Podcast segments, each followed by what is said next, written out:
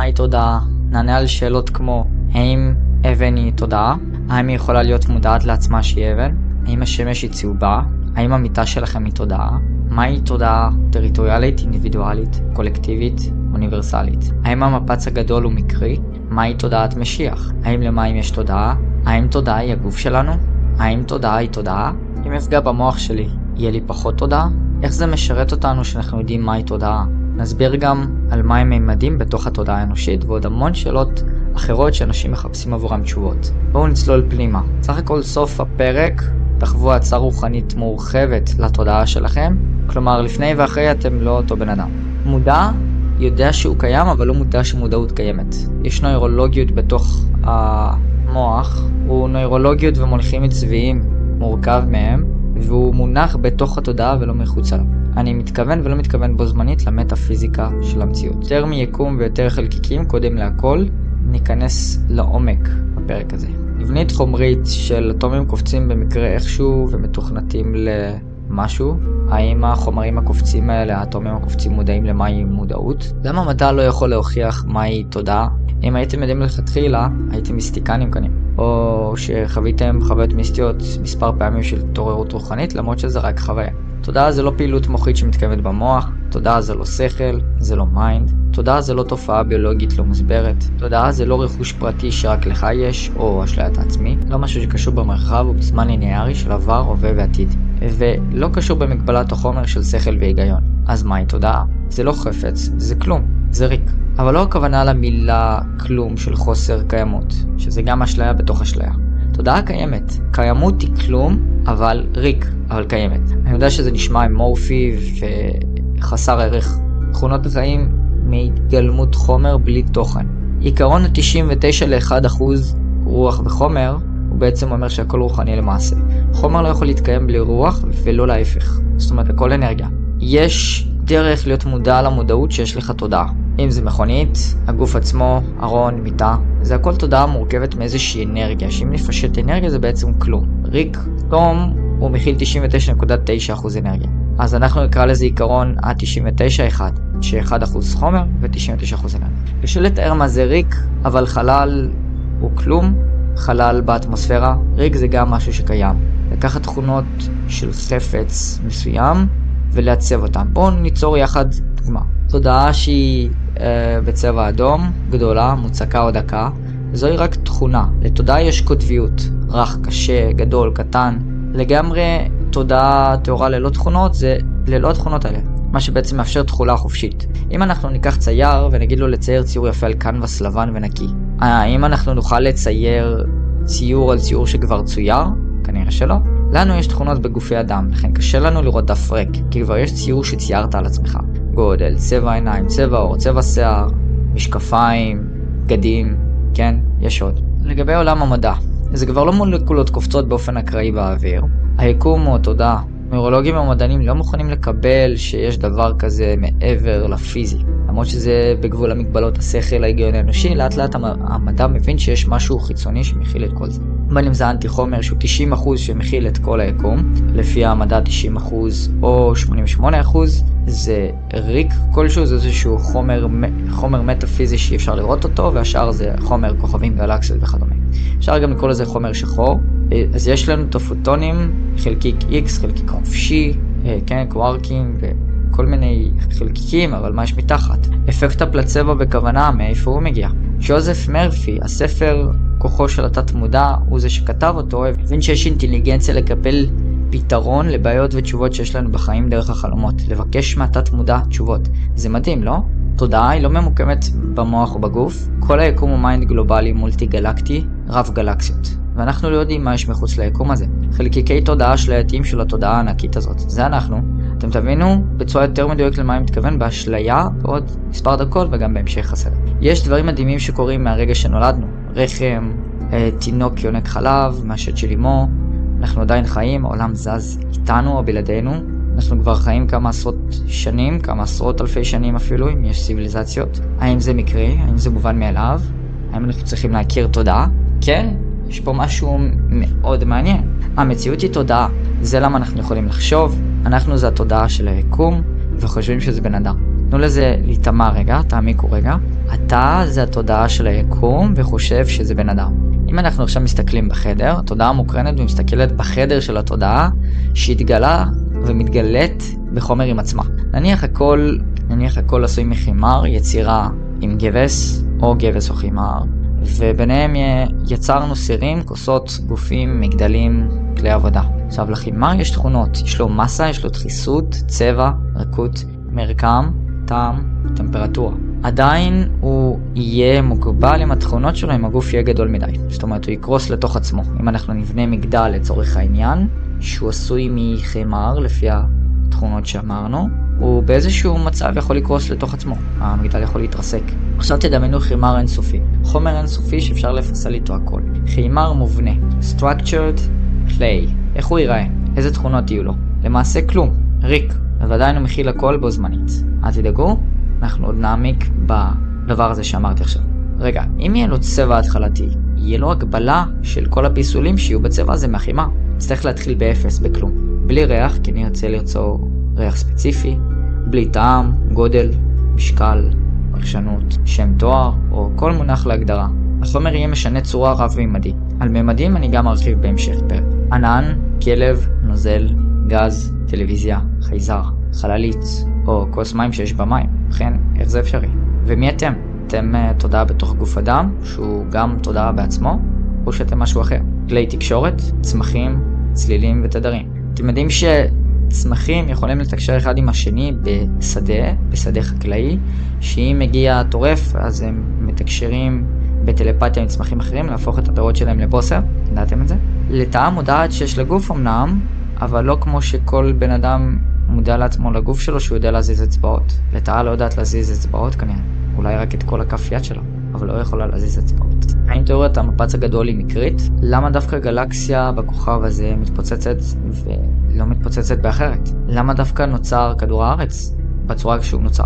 כן, פיצוץ כלשהו יכול לקרות, אבל האם זה מקרי, והאם באמת קרה פיצוץ, או שהייתה יצירה מתוכננת? למה לא לפני 10 מיליון שנה, למה לא לפני 500 שנה? למה דווקא בדזמון הזה של uh, כ-500 מיליון שנה? יש משהו שגרם לפיצוץ באופן פילוסופי. בואו נענה, תענו רגע לעצמכם. קחו רגע ונמשיך. מולקולות יוצרות פיצוץ אקראי לחלוטין באופן נקודתי. זאת אומרת, אם זה היה מקרי לחלוטין, אז כנראה שאבנים היו נוצרות ללא צורה משתנה, זאת אומרת, היו אבנים גבוהות, אבנים בצורת מלבן דו-מימדי, אה, וכל הגלקסיות ובני אדם היו ככה. הכל היה מרובעים כאלה, מוזרים. או אפילו אבן ישרה שהיא לא תלת מימדית, זאת אומרת היא דו מימדית, שתי קו... שתיים שלוש קווים באופן ישר כמו שאנחנו מסתכלים על מסך. אז למה אטומים קופצים יוצרים צורה של שולחן? איך זה אפשרי? אנחנו צריכים להבין שתודעה היא ריק אינסופי שמשנה צורות בשלל צבעים וגוונים. מחשב על, סופר קומפיוטר, על רשת חשמל שלעולם לא נכבדת, אספקת חשמל אינסופית. ונתקדם לשאלה השנייה. האם למים יש תודעה? למים יש אפקט מסוים בשדות מגנטיים חשמליים בנוכחות רגשות של בן אדם. רגש שלילי וחיובי הוא הכי חזק. והכוונה שברגש, המילים שברגש, או המילים שאנחנו אומרים, העוצמה והכוונה. רגש אנושי, עשו ניסוי. לקחו שתי קבוצות אנשים, היה קבוצה אחת שהייתה עם רגש של הקרנת אהבה, אכפתיות ואהבה, והייתה קבוצה אחרת שכעסו, הם היו בפחד ושנאה. והם הקרינו את הרגשות שלהם כלפי המים, ואפילו דיברו אני שונא אותך, או הקבוצה של האהבה אמרו אני אוהב אותך, תודה לך, כן, חמלה ואהבה. וראו במדידות שנעשו שאיפה שהיה את הכוונות החיוביות, זה חיזק את הקריסטלים במים. זאת אומרת, יש להם צורות תתי גיאומטריות של משולש, מתומן, אה, מרובעים, שהצורות שם היו מאוד מדויקות, לעומת הכעס והשנאה, שהצורות שם התעוותו, מבחינה גיאומטרית. זה תתי תתי פיקסלים, מאוד מאוד קטן. אז משמע מהניסוי הזה גילו של מים יש זיכרון מסוים, הם נשארים ככה. יש טביעת אצבע. אם אומרים סלח לי, אני אוהב אותך, אהבה, חמלה, סליחה, אהבה, אותנטיות, הודיה, חמלה, אלו תודעות, וזה השינוי של הצורות הגיאומטריות. זה גם נקרא אה, מהמדיטציה של אופונו פונו, מי שמכיר, משתמשים בזה. מילים זה תוכן שמופק ממיתרי הקול של התודעה. המוח מלא במים. זאת אומרת, תודעה יכולה להשפיע על כימיה ורגש של בן אדם, שינוי אישיותו והתנהגותו. השפעה של תודעה על מים ואורכי גל היא מעריכה ומקצרת את המחזורים של הגלים. אוקיי? תדמיינו פרבולות, כמו במתמטיקה בבית ספר, שהפרבולה הזאת היא גל עולה ויורד, עולה ויורד, עולה ויורד, ועם רגשות וכוונות מסוימים אנחנו יכולים לקצר את הגל ולהאריך את הגל ולשנות את הרטט שלו, שגם על זה נרחיב. מים הם תודעה מאוד אינטליגנטית שנמצאת בחוף ים. אם אנחנו הולכים לחוף ים ואנחנו הולכים יחפים, אנחנו בעצם פורקים אלקטרונים ומטענים חשמליים מהגוף שלנו. הלא זה נפלא? מים יכולים לשאת על עצמם אינפורמציה וקידוד, בדיוק כמו שקרני שמש סוחבים על עצמם חום כשהם פוגשים את האור שלנו. מה שאנחנו מרגישים על עצמנו, החום הזה. מה שהם עושים באמת זה מכניסים מידע לגוף. אממה, במים יש אליה וקוץ בה. מים משפיעים על התודעה, הרי המוח הוא מלא במים. אם יש לנו מים מופלרים או רעילים, או מי ברז מזוהמים, המולקולות שלהם והגיאומטריות, הצורות הגיאומטריות, הפרקטליות, האטומים של המים, נפגעים. וזה החיסרון שאפשר להשפיע על בני אדם, על ההתנהגות שלהם, על האישיות שלהם, על הרגש שלהם, על הכל. אפשר לשלוט בעצם באנשים דרך מים, דרך המים הברזים. שאלה הבאה, האם תודעה היא תוכנה שרצה על מחשב? רק תוכנה? תודעה היא לא. התוכנה היא החשמל שמריץ את המחשב שמריץ את התוכנה. זה השורש. ולשורש אין שורש. אז איך הוא התחיל? גם מכלום, או ממשהו. בואו נמשיך לחקור ביחד. נניח ככה, במקום תוכנה שלא צריכה חומרה, כמו לוח אם, כרטיס מסך, או מעבד כדי לרוץ, התוכנה הזאת, יש לה, התוכנה הזאת יהיו לה רגשות, ומריצים עליה תכונות מטריקסיות של רגשות, כאבים בגוף, חיווטים, דפוסים, התנהגויות, הגנות רגשיות, חשקים, סיפוקים מיידיים, כאבים, מחלות, או כל דבר כזה ואחר. אפילו תחושות של איך זה לשבת על כיסא. אז איך זה אפשרי? התוכנה הזאת לא צריכה חומרה, היא רצה לבד. איך mind או שכל נוצרו מגוף פיזי, לפי המדע? זה חייב להיות מעבר לקריסטלי ומעבר לדברים פיזיים. זה חייב להיות מעבר למשהו שהוא אחר, שהוא לא במציאות שלנו. ובכן, זה לא, כי חומר מתגלם מריק, mind מתגלם מריק. זה נקרא גם קריסטליזציה. התגלמות גבישי קריסטל בצורות מסוימות של גיאומטריה מקודשת, כמו שהסברתי עם המים. זה יכול להיות מחומש, משולש, מגן דוד, מתומן, אה, השמונה צלעות, כן, אה, מתומן. ריבוע, מרכבה, מגן דוד, או כמה מגני דוד. חומר לא יכול להתקיים בלי משהו אנרגטי, בלי משהו שהוא לא חומר. זוכרים את עיקרון ה-99-1? היקום הוא תוכנה חופשית. אבל רגע, מה לגבי ספר? זה כמו שתסתכלו בספר, כל עמוד שלו הוא תודעה טהורה נקייה. אני פשוט מודע לאצבעות שלי שמעבירות בין הדפים, בין הדפים הלבנים. דף עשוי מעצים, עצים עשויים מזרע, עצים, הזרע של העצים שתול באדמה, באדמה יש ויטמינים ומינרלים, אבל ממה המינרלים והוויטמינים האלה? Um, יש לנו אטומים, ובתוך האטום יש לנו אלקטרונים, פרוטונים, נויטרונים, ויש את גרעין האטום שהוא במרכז האטום. ולכל הרכיבים האלה יש מסה ומטען חשמלי. עכשיו מפה יש גם תתי אטומים, קווארקים, אקסונים, פרמיונים, לפטונים, קווארקים, פוזיטרונים, שהם ההפך מאלקטרונים, בוזונים, שבתוכם ביניהם X בוסון, וכל זה תתי אטומים. ואם אנחנו נדבר על קווארק, בתוך קווארק יש ארדונים וגלואונים. עכשיו, מתחת לכל זה יש גם פוטונים וחלקיק X, חלקיק חופשי. לפי המדע, ובמיוחד לפי המדע, מתחת לחלקיקים, התתי חלקיקים הקטנים ביותר, יש רק אנרגיה, זאת אומרת שזה ריק, אין שם כלום. זה מופשט ופשוט מאוד. לפי הפיזיקה הגוונטית ותורת המכנים, בעצם אין חומר. אתם קולטים את זה? אז רגע, תודה היא שום דבר? כן, למעשה כלום. תבינו ותדמיינו חלל ריק. אם אנחנו ניקח את החלל שהוא שחור בין כוכבים, שאנחנו טסים בחללית בין כוכב לכוכב, אז ב... בטקסטורה הזאת יש לנו אנטי חומר או חומר שחור, שהוא גם לפי המדע, שהוא ה-90% שמכיל את כל היקום, והוא מתגלם למשהו של ה-10% של החומר, כוכבים, גלקסיות, כדור הארץ. תודעה היא משהו בעל אינטליגנציה שיכול להיות כל דבר בצורה חופשית, שמודע לעצמו שהוא מודע עם רמות מודעות מסוימת, שלא רציונליות בשבילנו בני אדם, ואני אתן לנו המון דוגמאות בסרט הזה. אז בואו ניתן דוגמה ראשונה, לחוויה ארצית, אנושית. תחשבו על זה שכל הזמן אתם מסתכלים על הרצפה עם הכפות רגליים שלכם, עם הראש למטה, במטר המרובע של בין הרגליים והנעליים שלכם. אחרי שאתם מבינים את הזה, וואי זה זה, אתם מבינים משהו שנופל האסימון, ואתם קולטים שאין הבדל ביני לבין כלב שלי, אתם סוף סוף מסוגלים להרים את הראש למעלה וקולטים שיש עוד 99.99% יותר ואתם רואים את כל התמונה. זה כמו שנראה ציור במערה, וכשאנחנו נסתכל על הציור ונצא מהמערה, יהיה מעבר מאוד מאוד חד בפרספקטיבה. זה בדיוק גם מה שמדבר מודל הספירלות המתקדם, של המעבר בין הצבע טורקיז ל coral ול teal. mind, שכל, רגשות, הם לא באמת קיימים, הם אשליה. הכל אטומים של ריק והתגלמות של חומר. זה למה פחדים ורגשות זה אשליה. פיגועים, ארגוני טרור, ממשלות, מטריקס, זה אשליה. בדיחה טובה אחת גדולה ומצחיקה מאוד. תיאטרון שהוא מקודד בתכנות מסוים, שום דבר לא מקרי. אז אם יש לנו פיצוצים בשמיים, שום דבר לא מקרי, למעשה. בואו נדבר רגע על חלומות וחלימה. אם אני רואה חלום, אני בעצם מייצר תודעה שמייצרת לעצמה חלום. בחלום אני רואה מפלצות, אנשים, יריות, מלחמות. אבל רגע, חלימה לא קורית במוח? לא, זאת מגבלת המציאות החומרית. ה mind והתודעה, ישר יש לנו הנחת יסוד שקורים במוח. הם מיוצרים במוח, נכון? זו פרשנות אישית שלנו. על פי בסיס מדענים, פסיכולוגים ופסיכיאטרים, לא כולם, כן חלק גדול מהם אומרים שככה. ככה זה קיים, שהכל מיוצר במוח. ושלא תטעו, המוח זה דבר מדהים ומאוד מורכב שאנחנו עדיין חוקרים עליו. והמחקר שלי זה לא נמצא במוח, זה קשור לתודעת הגוף, שהיא גם לא נמצאת בגוף הפיזי שלנו. אנחנו נרחיב על זה כשנגיע לשאלה של מהו אגו. למעשה, אינטואיציה, מוח ותודעה לא נמצאים בגוף בכלל, אם נתייחס אליהם כאובייקט פיזי, נניח כמו עננים בשמיים, אז אפשר להגיד שזה ענן בתוך המוח שלכם. אין באמת ענן, אין לזה מקום פיזי, ואין שרתי אחסון פיזיים ספציפיים במיקום, אוקיי? זה הכל וירטואלי. זה מקושר פיזי בקשר גוונטי טלפתי, מטאפיזי, אין שום דבר פיזי.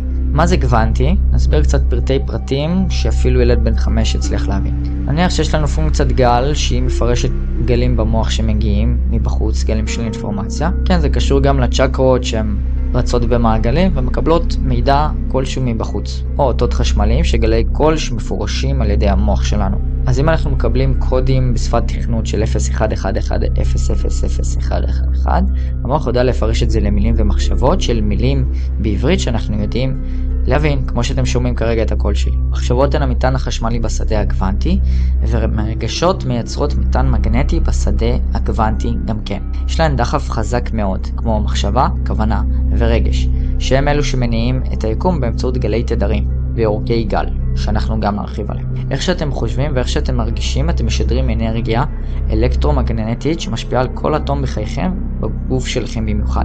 המחשבות שולחות את האות החוצה והתחושה מושכת את החוויה וההרגשה אליכם בחזרה. זאת אומרת, המחשבות שלכם זה מה שאתם מרגישים למעשה. הדברים שאתם רואים בפייסבוק, או את הכתוביות או את התמונות בסרט הזה, הם בעצם הקרנה של מסך כמו על קיר בקולנוע, כמו על מקרן בתוך קולנוע. אבל המקרן שמקרין את התמונה על המסך זה אתם, אתם הפרוג'קטור. Welcome. זה גם יכול לבסס את העובדה למה אנחנו יכולים ללמוד כל כך הרבה ולקלוט ולזכור מידע רב בלי להתפוצץ מעומס. הרי אם היינו יכולים להתפוצץ, המוח היה עולה על גדותיו, נכון? והיה פרום. התמודה הוא כמו רשם קול, הוא מקליט הכל, כמו מצלמה שמקליטה כל הזמן מהרגע שנולדתם, היא אף פעם לא נכבדת. והיא קולטת דרך הקולטנים של חמש חושים פיזיים ושבע חושים על-חושיים, שהם לא פיזיים. זה כמו מחשב עם כמות אחסון עצומה, אינסופית, שהיא יכולה לזכור את כל החוויות, אירועים, זיכרונות, מחשבות, רגשות, הכל. ואיפה כל המידע הזה נשמר? well, כמו שאמרנו, באמת מקום פיזי לזיכרון, הוא כן נשמר בדבר שנקרא ספרייה הקשית, שבספרייה יש זיכרונות של כל החיים שהיו לכם, גלגולים קודמים, חיים קודמים, מחשבות, מיקומים. המידע הזה קיים כל הזמן, עבר, עתיד, הווה, וזה קשה קצת לתפוס את זה, אני יודע. הספרייה הקשית גם מכילה את המידע של כל בני אדם. זו ספרייה שמכילה מיליארדי ספרים, שכל ספר מייצג אנרגיה או תודעה של בן אדם.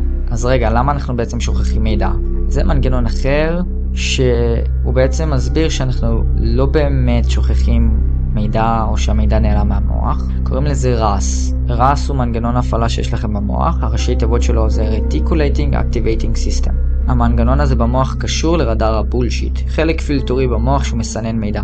תפקידו בעצם לסנן מידע מהחושים הפיזיים שלנו, וגם uh, מחושים לא פיזיים, יכולות על חושיות, שנקלטים מהסביבה החיצונית או בסביבה האזורית שלנו, הטריטוריאלית, כמו צלילים, ויזואלים, ריחות, טעמים, תחושות וכדומה, ומידע של אה, ראייה על חושית, שמיעה על חושית, כן, וכדומה. על מנת שהמוח כיחידת מידע מרכזית, כמו שמקורה במעבד CPU של מחשב, אני הולך רגע לסתור את עצמי כאן בשביל האנלוגיה. בשביל שה-CPU, המעבד הזה, לא יקרוס ממצב של העמסת יתר, של קליטת המידע הנתון, הוא בעצם משתמש במצב של חיסכון באנרגיה. זאת אומרת, הוא לא באמת קורס, אבל הוא חוסך ומפלטר מידע כדי לא לקרוס. כנ"ל התהליך הזה תלוי ברמת ההכלה הרגשית שלכם, התדר, הרטט, העוצמה שבאוקטבות, העוצמה שבמידע, הגודל של המידע.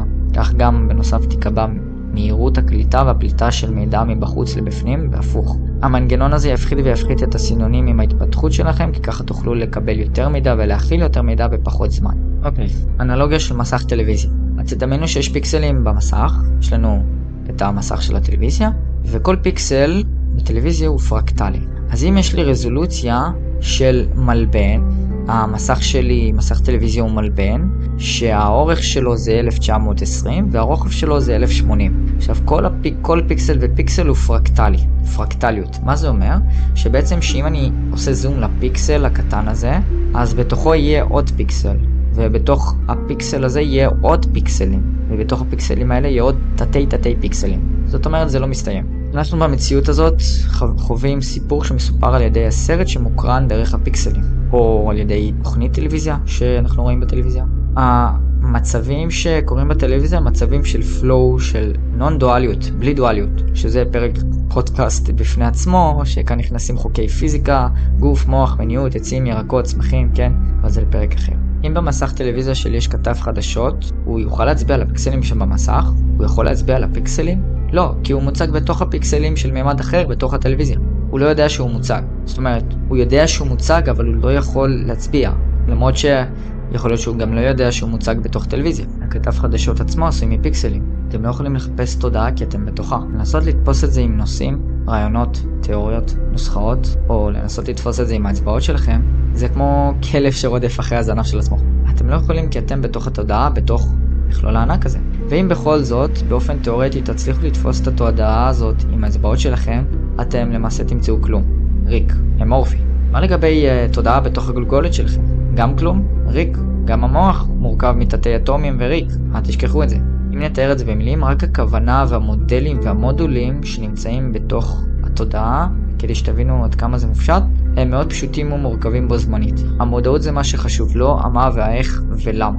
אי אפשר לקיים שפה מדעית בלי שפה, או מילים, או נוסחאות, או מספרים, או רעיונות, כי זה נמצא בתוך התוכן של התודעה. אי אפשר לעקוף תודעה, כי היא השורש לכל התכולה, הקונטיינר של כל זה, הכל וכלום בו זמנית. נעבור לשאלה הבאה, מהי מודעות? האם תודעה היא ישות? האם מודעות היא ישות? האם אינטליגנציה היא ישות? מהי אינטליגנציה? האם מודעות זה סוג של תודעה? מודעות היא גם בתוך מכלול התודעה, כי אחרת אין משהו שמניע את המודעות. מודעות היא כמו דג באוקיינוס. דג לא מכיר מה זה מים כי זה בכל מקום שהוא נמצא. מודעות היא מודעות לכך שיש מודעות וזה לא מקרי, זה לא רנדומלי. למעשה אין דבר בעולם שהוא מקרי, או שאין לו מודעות לכך שהוא קיים. ואני אתן לכם גם דוגמאות. נניח דג שלא יודע שקוראים לו דג, הוא יודע שהוא רואה צמחים בקרקעית האוקיינוס שהוא צריך לאכול אותם, והוא יודע שאם הוא יראה כריש, או טורף עם שיניים ענקיות, מגיע לכיוונו אז הוא בורח ונס על נפשו. שאלה הבאה, תודעה עשויה מעצמה.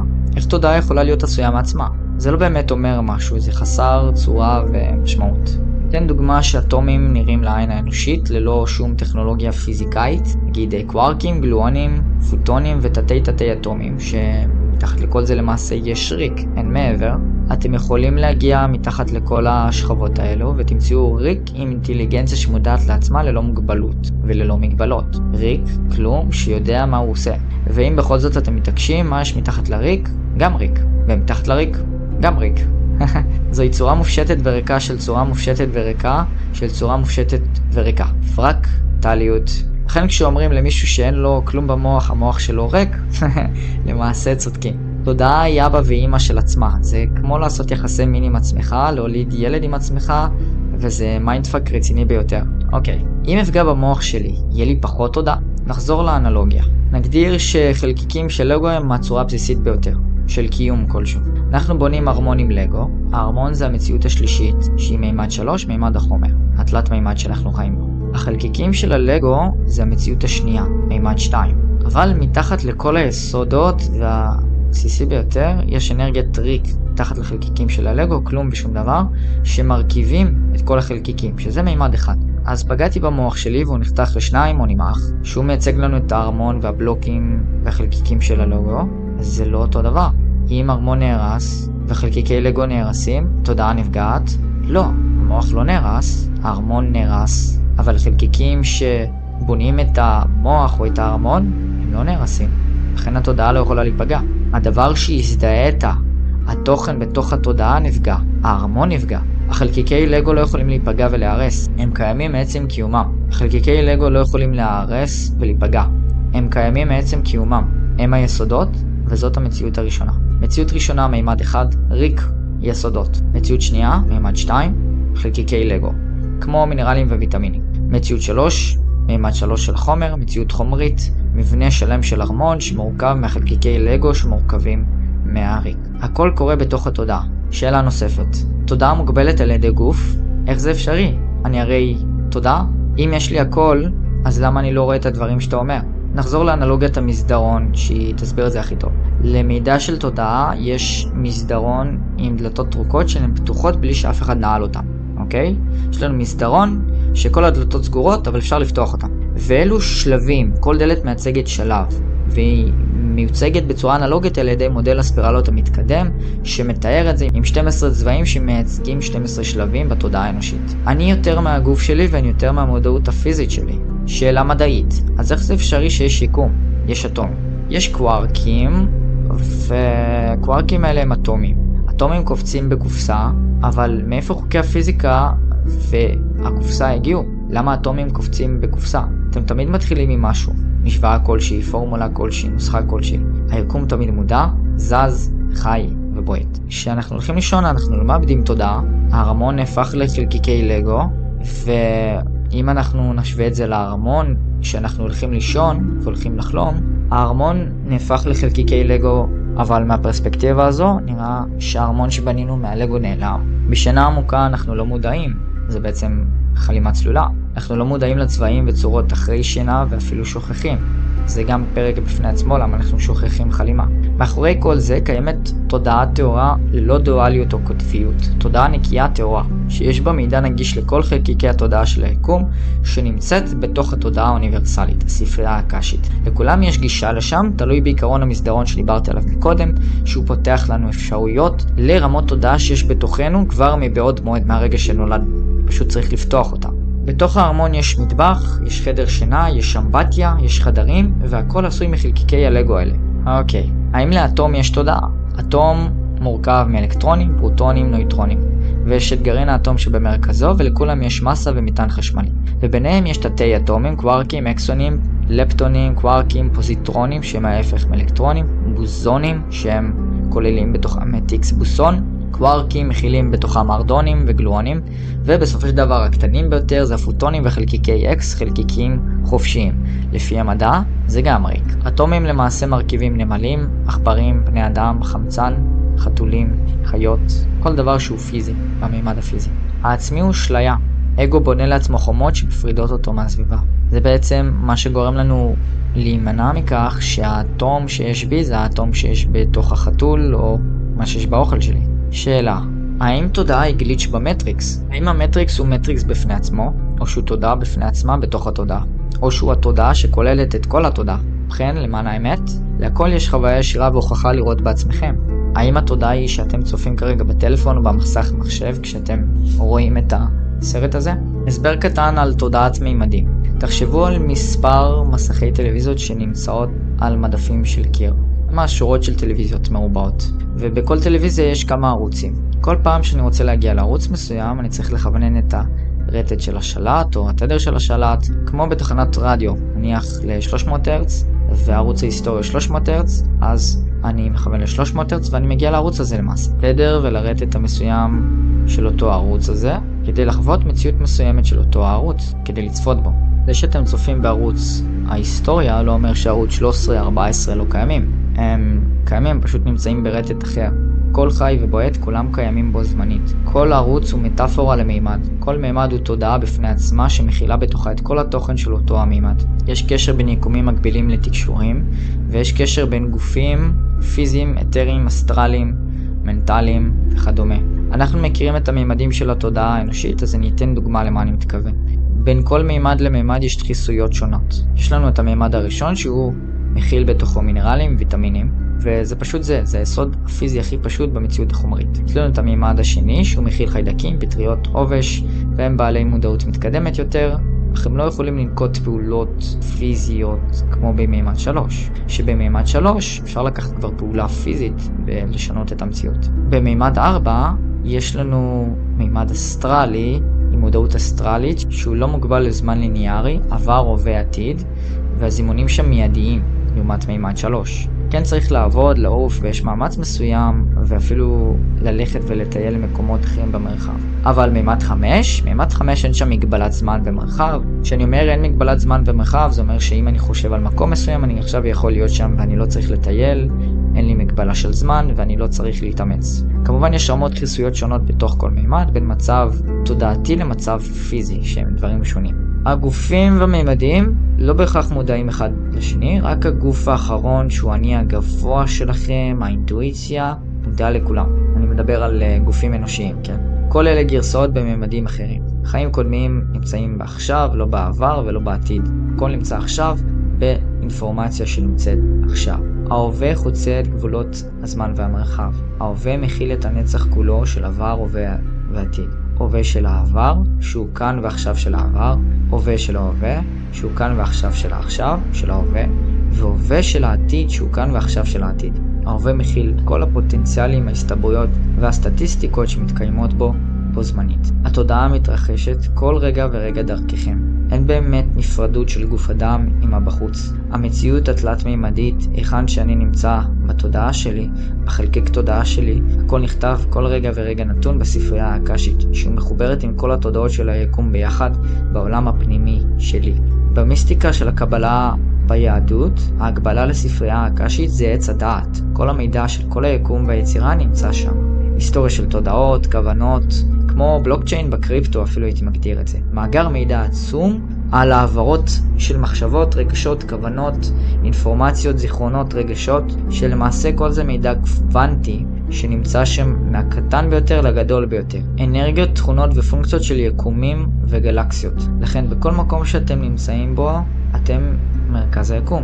חוויה טריטוריאלית, אינדיבידואלית, קולקטיבית, אוניברסלית. החוויה הזאת נקלטת עם החושים הפיזיים שלנו ועל ידי יכולות על-חושיות.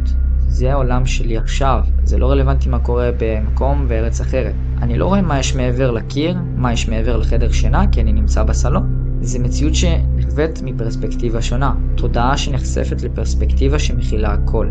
הקרנה עצמית כוללת, כי מהכלום נוצר משהו, מהכלום נוצר כלום, והמשהו נמצא בתוך הכלום. שאלה הבאה, האם תודעה היא אנרגיה קוונטית, או מצב קוונטי? מצב קוונטי הוא הגדרה של קני מידה הקטנים ביותר של אה, טמפרטורות נמוכות מאוד שלא ניתנות למדידה. האם אנרגיה כלשהי היא תודעה? יש דבר שנקרא סופרפוזיציה קוונטית, שבעצם ההגדרה הזאת מסבירה שייתכן כמה מצבים, פוטנציאליים והסתברויות בו זמנית. והסופרפוזיציה הקוונטית קובעת שמצב קוונטי יכול להיות צירוף של מספר מצבים קוונטיים אחרים בו זמנית. ניתן דוגמה לחתול של שלזינגר. עשו ניסוי על חתול ששמו אותו בקופסה ושמו שם חומר אה, רדיואקטיבי שבסוף הניסוי החתול היה אמור למות. מה שמצאו שהחתול הוא לא היה חי ולא היה מת וגם לא זה וגם לא זה. זאת אומרת היו שם ארבע מצבים במקביל שקרו תוך כדי. זה סופרפוזיציה קוונטית. ובכן, מהי תודעה טריטוריאלית, אינדיבידואלית, קולקטיבית, אוניברסלית? בואו נפשט את הארבע מילים המורכבות האלו. טריטוריאלי זה אזורי, במרחב הקרוב אליי. פיזי בלבד ולא פיזי. יותר הכוונה היא פה פיזי, מה אני קולט עם החמש חושים שלי. אינדיבידואלי הוא אזורי אישי שלי עם פרשנות ותפיסת מציאות אישית שלי, שזה כבר יותר לא פיזי, מטאפיזי. קולקטיבית זה בעצם הגדרה לקבוצתית, שעוד אנשים חווים אותה תפיסת מציאות עם תפיסת מציאות אחרת משלהם או דומה לשלי. אוניברסלית, אנחנו יצורים מולטי-מימדיים, כלומר יש לנו עוד פרשנויות במימדים גבוהים יותר, עוד גופים, עוד מחשבות ועוד דברים שאנחנו לא מודעים אליהם אפילו. גלקסיות אחרות גם חוות את החוויה שלנו בצורה שאנחנו לא מודעים אליה כרגע. כל מילה ומילה, כל רטט ורטט וכל מחשבה ומחשבה. ככל שיש יותר התפתחות, יש יותר התרחבות. ככה חלקיק תודעה רחב, מתרחב וגדול יותר. תדמיינו ענן לבן גדול, הוא בעצם איזשהו ביטוי לתודעה. וגופי אדם הם חלקיקי תודעה בהתרחבות שונה, שכל ענן מייצג חלקיק תודעה של בן אדם. אז מה שקורה כאן זה חלקיקי תודעה שצופים בחלקיקי תודעה דרך התודעה של העיניים, דרך חוש פיזי, ושבע חושים לא פיזיים, בחוסר מודעות כרגע.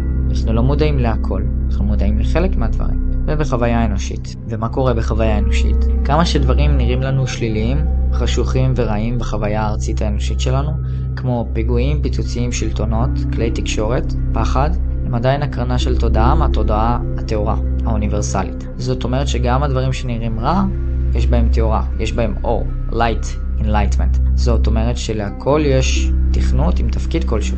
ביקום מקביל פיצוצים הם מחמאה, הם דבר טוב, רצח הוא דבר טוב, כן? יכולים לקחת את זה להמון כיוונים. בואו נחזור לדוגמה של הארמון. ארמון יפה או מכוער זוהי כבר פרשנות אישית של חלקיק התודעה שלכם, שמפוצל באופן תאורטי, ולא מפוצל מהתודעה האוניברסלית. זאת אומרת, החלקיק תודעה זו תודעה אוניברסלית, אבל הוא גם חלקיק תודעה. וזוהי תכונה שאנחנו הוספנו לארמון באופן אישי אינדיבידואלי, שאמרנו עליו שהוא מכוער או יפה. רגע, אבל הארמון לא נמצא לידי, נניח הוא נמצא בצ'כיה ואני בישראל. אז למה טריטוריאלי? למה זה נמצא באזור שלי? איך זה נמצא באזור שלי אם זה לא לידי פיזית? הרעיון של השם תואר, שזה התכונה של יפה ומכוער, כן נמצאות בתוכך, איתך ולידך, ולא באופן פיזי. המחשבות הן מטאפיזיות, כלומר לא פיזיות. אי אפשר להריח, לשמוע, לחוש, לראות או לטעום אותן, את המחשבות. אני יודע שזה יכול להיות קצת מאתגר להבין למה אני מתכוון, אבל זה מה שזה. אני אתן דוגמה אישית עליי בארבע מילים המורכבות האלה. נחלק את זה לארבע שלבים. טריטוריאלי, אינדיבידואלי, קולקטיבי, אוניברסלי. שלב ראשון יהיה הטריטוריאלי, שלב שני יהיה האינדיבידואלי, שלב שלישי יהיה הקולקטיבי, ושלב רביעי יהיה אוניברסלי. הטריטוריאלי, שזה השלב הראשון, הוא פיזי חומרי בפרספקטיבה של בן אדם. זה חשוב מאוד ההבדל. התגלמות של חומר כלשהו למעשה מריק, הוא מוצק בצורה מסוימת, אבל הוא ריק. שוב, למעשה אין באמת חומר, הכל אנרגיה ורוח. השולחן נראה שולחן באופן אשלייתי. הוא מוצג ודומם, אנחנו לא יודעים. לדבר לשולחן או לחתול, שולחן לא יבין אותנו כי אין לו רמת תודעה של הבנה של שפה ומילים, אם חתול יילל אליו או שאנחנו נדבר אליו. לעומת זאת, אם נדבר לחתול, כנראה שהוא כן יצליח להבין אותנו, למה אנחנו מתכוונים. כנראה אנחנו לא יודעים, לחתול כן יש צלילים, שפת אור, לציפורים יש שפת אור, ואולי השולחן כן יצליח להבין את החתול או את הציפורים. השלב השני הוא האינדיבידואל, השלב השני הוא האינדיבידואלי, והוא מכיל בתוכו את הטריטוריאלי. השלב השני מכיל בתוכו את השלב הראשון. האינדיבידואלי, להבדיל מהטריטוריאלי, הוא כבר מטאפיזי, לא פיזי. זה לא שולחן או כיסא או ללכת ברחוב, אלא תודעת מימד 4 ואילך. מטאפיזי, לא חומרי. זאת אומרת, רגשות, מחשבות, פרשנויות בגופי אור, דברים קריסטליים. הכל פה מטאפיזיקה מעבר לפיזי. כלומר, לא פיזי, אי אפשר להריח, לשמוע, לחוש, לראות או לטעום. כאן זה אני עם עצמי. הכל פה זה תכונות מופשטות. אני מול עצמי עם החלקיק של עצמי מול עצמי. לא באופן יקומי אוניברסלי שעוד רגע נדבר עליו. השלב השלישי, הקולקטיבי, מכיל בתוכו את השלב הראשון והשלב השני, שזה בעצם הטריטוריאלי והאינדיבידואלי ביחד. השלב הרביעי, שהקולקטיבי זה הקבוצתי. אתם עוד רגע תבין. השלב הרביעי הוא האוניברסלי, והוא מכיל בתוכו את כל השלוש, ביחד בו זמנית. גם את שלב ראשון, טריטוריאלי, גם את שלב השני, אינדיבידואלי, וגם את השלב השלישי, קולקטיבי.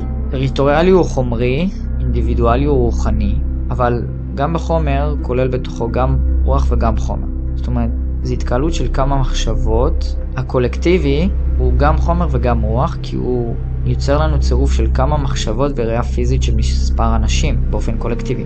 והאוניברסלי הוא רוחני לחלוטין, כמעט לחלוטין. בכל שלב יש חומר ורוח למעשה. יש התגלמות של אנרגיה שמתגלמת בתוך חומר ומוצקות כלשהי. האוניברסלי הוא המתקדם ביותר כי שם נמצא כל המטאפיזיקה, השלב הרביעי. ראייה בדמיון וראייה של עילות זה לא דרך העיניים, זה דרך בלוטת אצטרובל שלנו, שהיא מימד 4. זה קשור ליכולות על-חושיות. לכן ראייה על-חושית נכנסת למימד לכן ראייה על-חושית כמו עילה, ראיית עילות, היא קשורה לשלב השני, האינדיבידואלי, ולא הטריטוריאלי. אוקיי, בוא נסכם. שלב ראשון, אני מקרין מחשבה שהארמון מכוער מהמיקום הפיזי של הגוף שלי. אני יכול גם להסתכל על תמונה, והתמונה הזאת תהיה פיזית. זה בעצם הטריטוריאלי. תדמיינו כמו קרני לייזר שיוצאים מהגוף שלי ונשלחים לארמון בצ'כיה. זה מייצג את הטריטוריאלי, זה ההתגלמות של החומר, כי זה יוצא מהאזור שלי, מהגוף הפיזי שלי.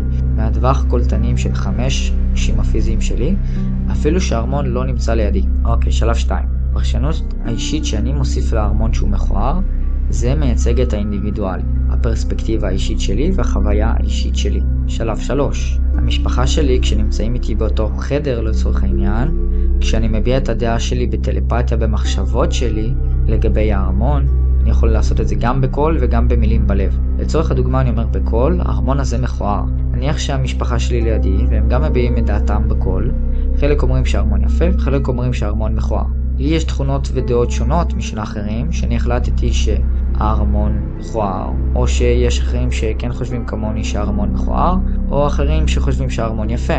פה זה בעצם הביטוי של קולקטיבי, זה קבוצתי.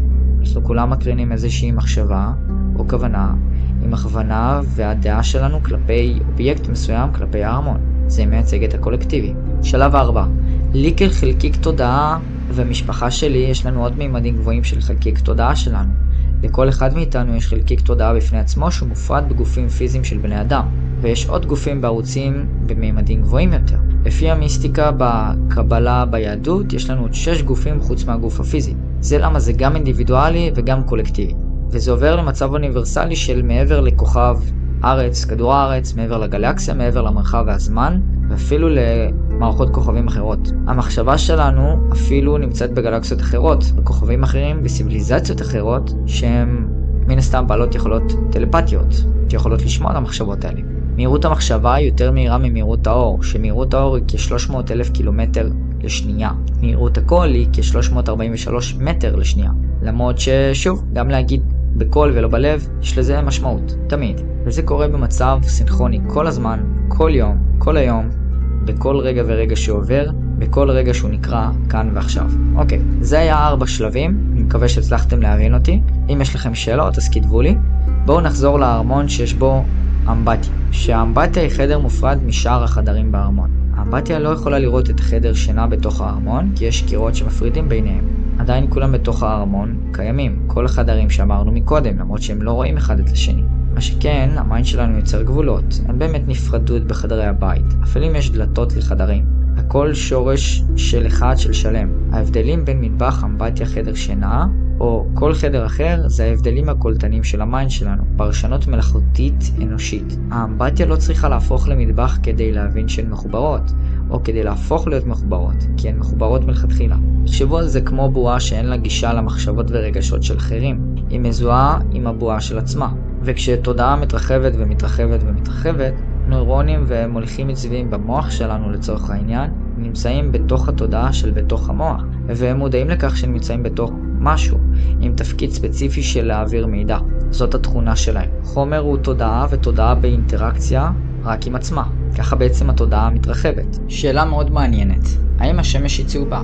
האם השמש מודעת לעצמה שהיא שמש, או מודעת לעצמה שהיא מקרינה קרני אור על בני אדם, או על כדור הארץ? שמש היא אובייקט עם סמליות שמופיע כל בוקר בשמיים, עם זריחה ושקיעה, שמצורף איתה ירח, והשמש אחראית על פוטוסינתזה, חום, נותנת חיים. אם יהיה חושך בכל שעות היממה, אז הכל ימות וינבול למעשה.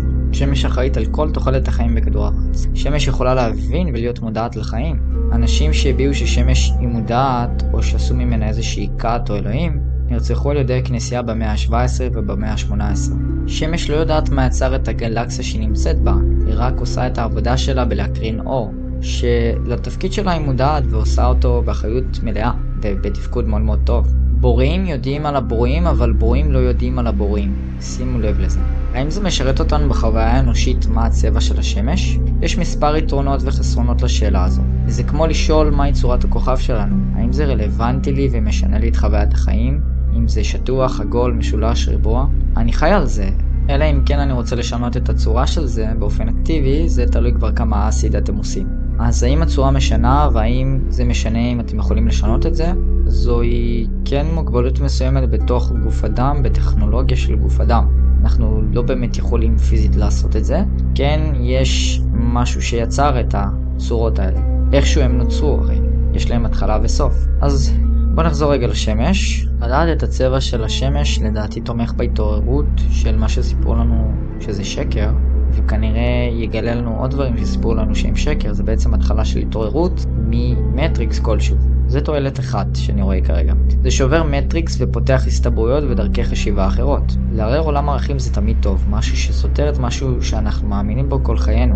להבין מה שיש בקרני האור האלה ואיך זה מועיל לנו? חד משמעית כן, זה מאוד מועיל לנו לדעת מה יש בהם. מצד שני, הצבע הוא אמורפי גם ככה. העיקר שהוא מחמם ועושה אור וגורם לנו לתאורה טבעית בתוך הכוכב שלנו. אולי אם הקרני אור היו ירוקים אז הסביבה שלנו הייתה מפורשת על ידי המוח בצבע ירוק ולא צהבהב, זה יכול להישמע מאוד נחמד. תועלת אמיתית שמצאתי על השמש, מעבר לויטמין D, היא שהיא שולחת לנו קודים ואינפורמציה דרך הקרני אור שלנו. אולי זה משהו שמעבר למה שהמדע מספר לנו? הקודים האלה הם תקשוריים, זה בעצם מידע שאני חווה באופן ישיר. אני יושב במדיטציה מול השמש ופותר לעצמי בעיות, מקבל רעיונות חדשים, אפילו רעיונות לסטארט-אפים, פוסטים ותכנים. השמש היא כמו איזשהו נקודת אור, איזשהו אלוהים בגרשיים בשבילי, גוף פיזי לכאורה שזורק על האינפורמציה שנספגת עם האור שלי דרך הקולטנים של האור ותאי האור, ונקלטים לתוך הגוף שלי, מגיעים למוח, ואני מייצר מזה מחשבה ורעיון. תסתכלו על השמש עם עיניים פקוחות וירד לכם דמעות כי ייכנס אור. האור מעלה את החיוניות של העיניים, אם תצליחו לא למצמץ גם. מי אמר ששמיים הם כחולים? אולי הם ירוקים.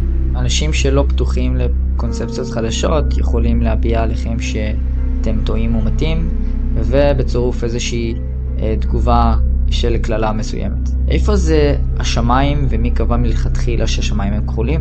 מי אמר שהשמיים מסתיימים בכ-150 קילומטר מעלינו, ששם נמצאת האטמוספירה, והיא לא קרובה יותר או רחוקה יותר? השמש מאוד קרובה אלינו למעשה, ממש לא 50 מיליון קילומטר עם העיניים, אלא הרבה הרבה פחות. אם זה השתקפות של עצמה בתוך האשליה של העיניים, אז זאת כבר סברה אחרת. בחוויה שלי תרגלתי להסתכל על השמש בלי למצמץ, לכמה רגעים, וגיליתי שהשמש היא למעשה לא צהובה, אלא לבנה, ואפילו מאוד לבנה.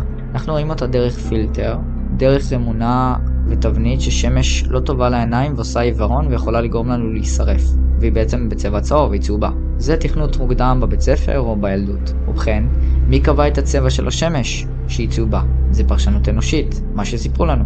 מה הגיע קודם, ביצה או התרנגולת? או שזה אנלוגיה אינסופית? קשר של הצבע הצהוב לצ'קרות. צ'קרות הן בספקטרום של צהוב. צ'קרות לפי הסדר, אדום, כתום, צהוב, ירוק, כחול, אינדיגו וסגול. צבעי הצ'קרות הם גם נמצאים על דגל מצד הגאווה, ובין הצבעים האלה מורכבים מרטטים מסוימים.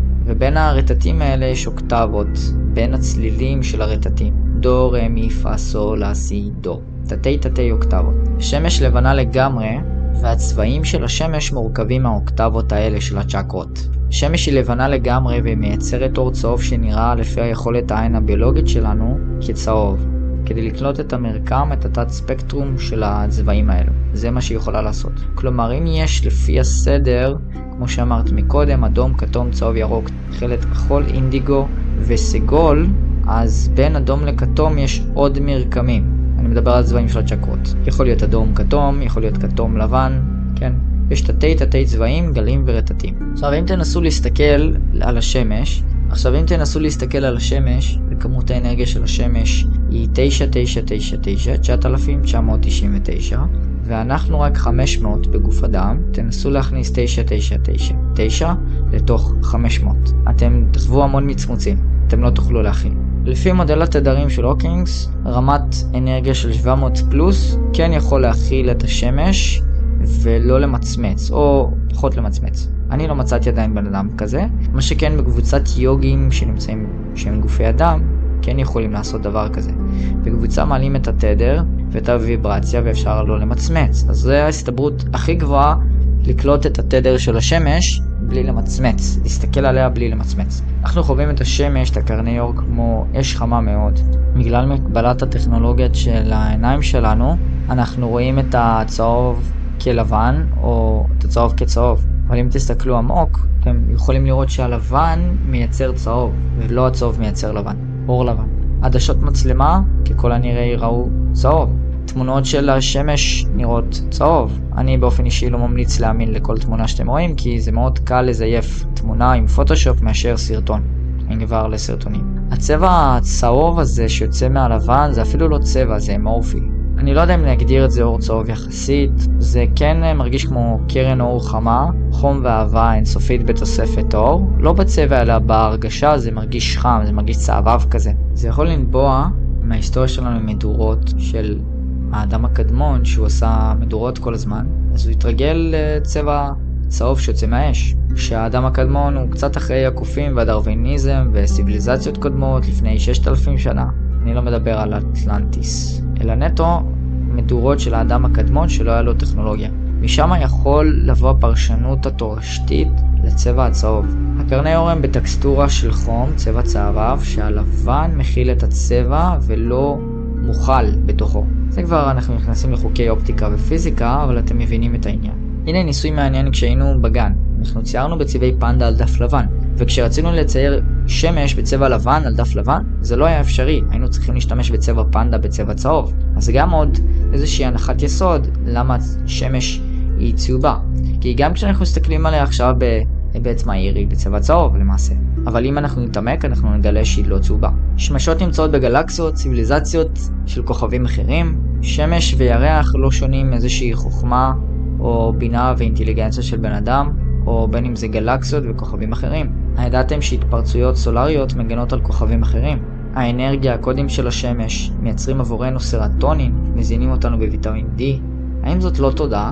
הנוירונים במוח שלנו הם חיכוי לגלי קרינה וגלי אור, פוטונים של אור.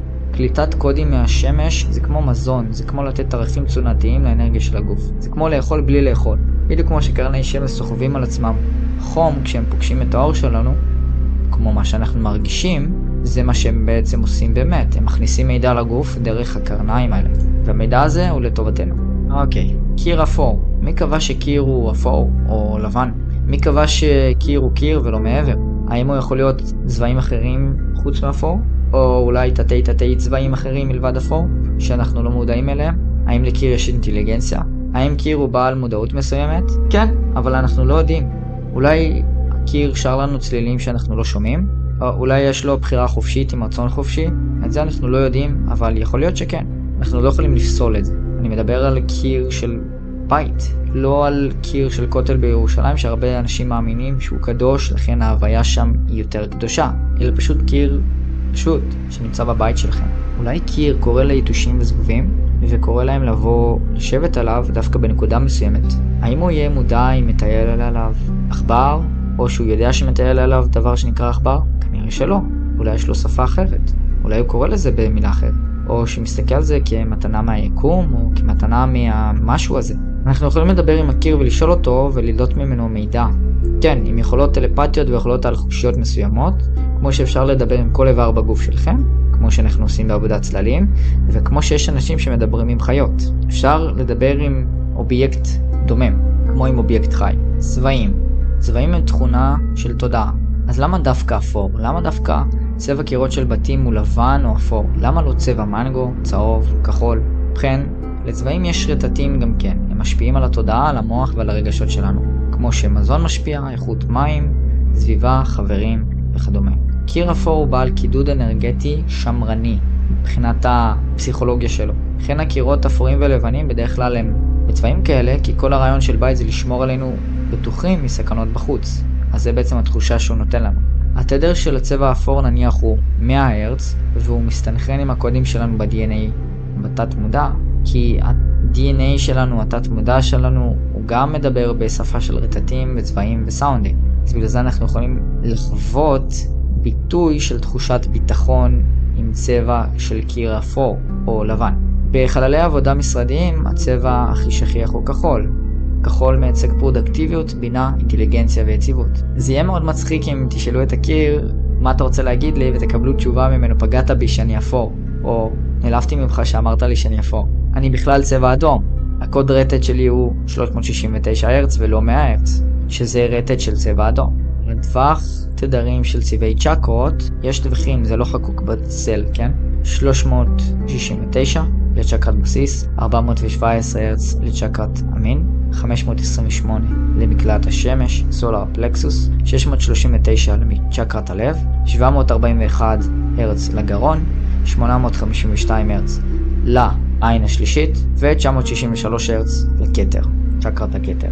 ההרצים האלה משפיעים על קרני הגלים. תדמיינו אורך גל שהוא כמו גרף פרבולי, כמו פרבולה, שיש לו נקודת שיא ונקודת שפל, כמו במניות, והוא חוזר חלילה בצורה מחזורית. יש לנו ביניהם גלי גמא, גלי אקס-ריי, גלי אולטרה ויולט, אולטרה סגול, גלי אינפרה אדום וגלי רדיו, שלכולם יש טווחים מסוימים. ככל שהרטט גבוה יותר, כך התדר גבוה יותר, אבל כך גם אורך הגל קצר יותר. זאת אומרת, אם אני אקח את האורך גל, שדיברתי עליו מקודם, אם הוא 5 סנטימטר לצורך העניין, ברטט של 100, אז ברטט של 500, האורך הגל יהיה 1 סנטימטר, הוא יהיה קצר יותר.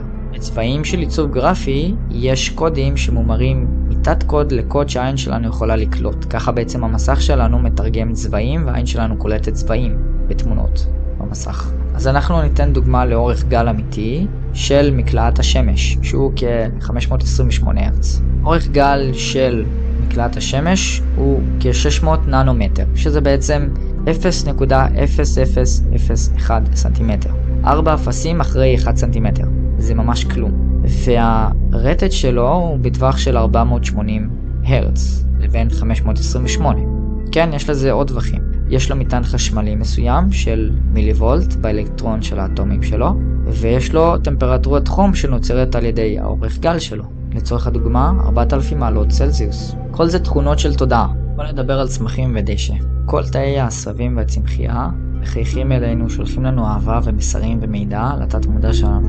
פעם הבאה שכאתם דורכים על צמחים או דשא זכרו כי הם גם יכולים לחייך. פשוט אנחנו לא רואים את זה כי זה לא אותו ביטוי של חיוך עם שיניים כמו אצלנו כבני אדם. אם נחייך לכל איבר בגוף שלנו, לכל איבר יש תודעה. היררכיית איברים, יש את הרקמות, תאים, גופים, מערכות בתוך הגוף שלנו. כל מתבטא בתתי תתי חלקיקים קריסטליים. כשאני אומר קריסטלי הכוונה לגוף מאוד מאוד רך, לאיזשהו פיקסל שהוא מאוד מאוד מוברר.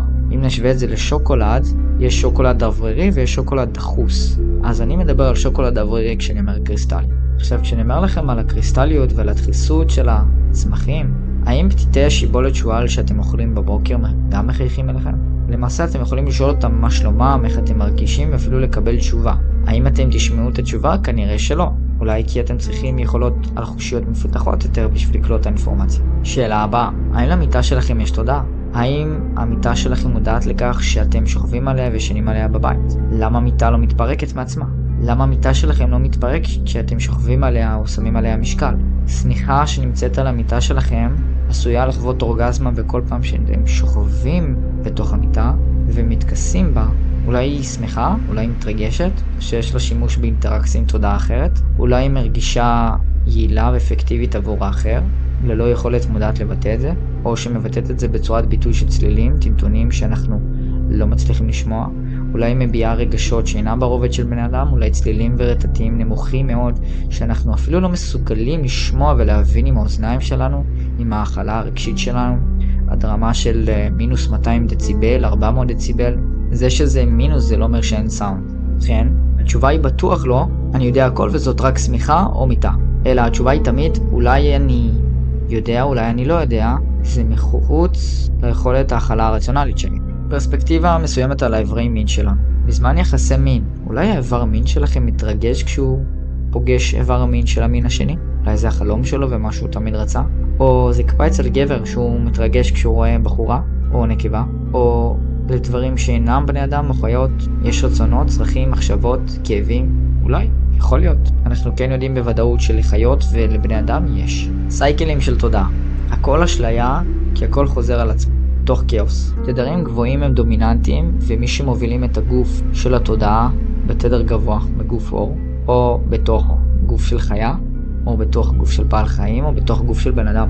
תדר הוא גם קובע את רמת התכונות החייתיות שיש לנו כבני אדם.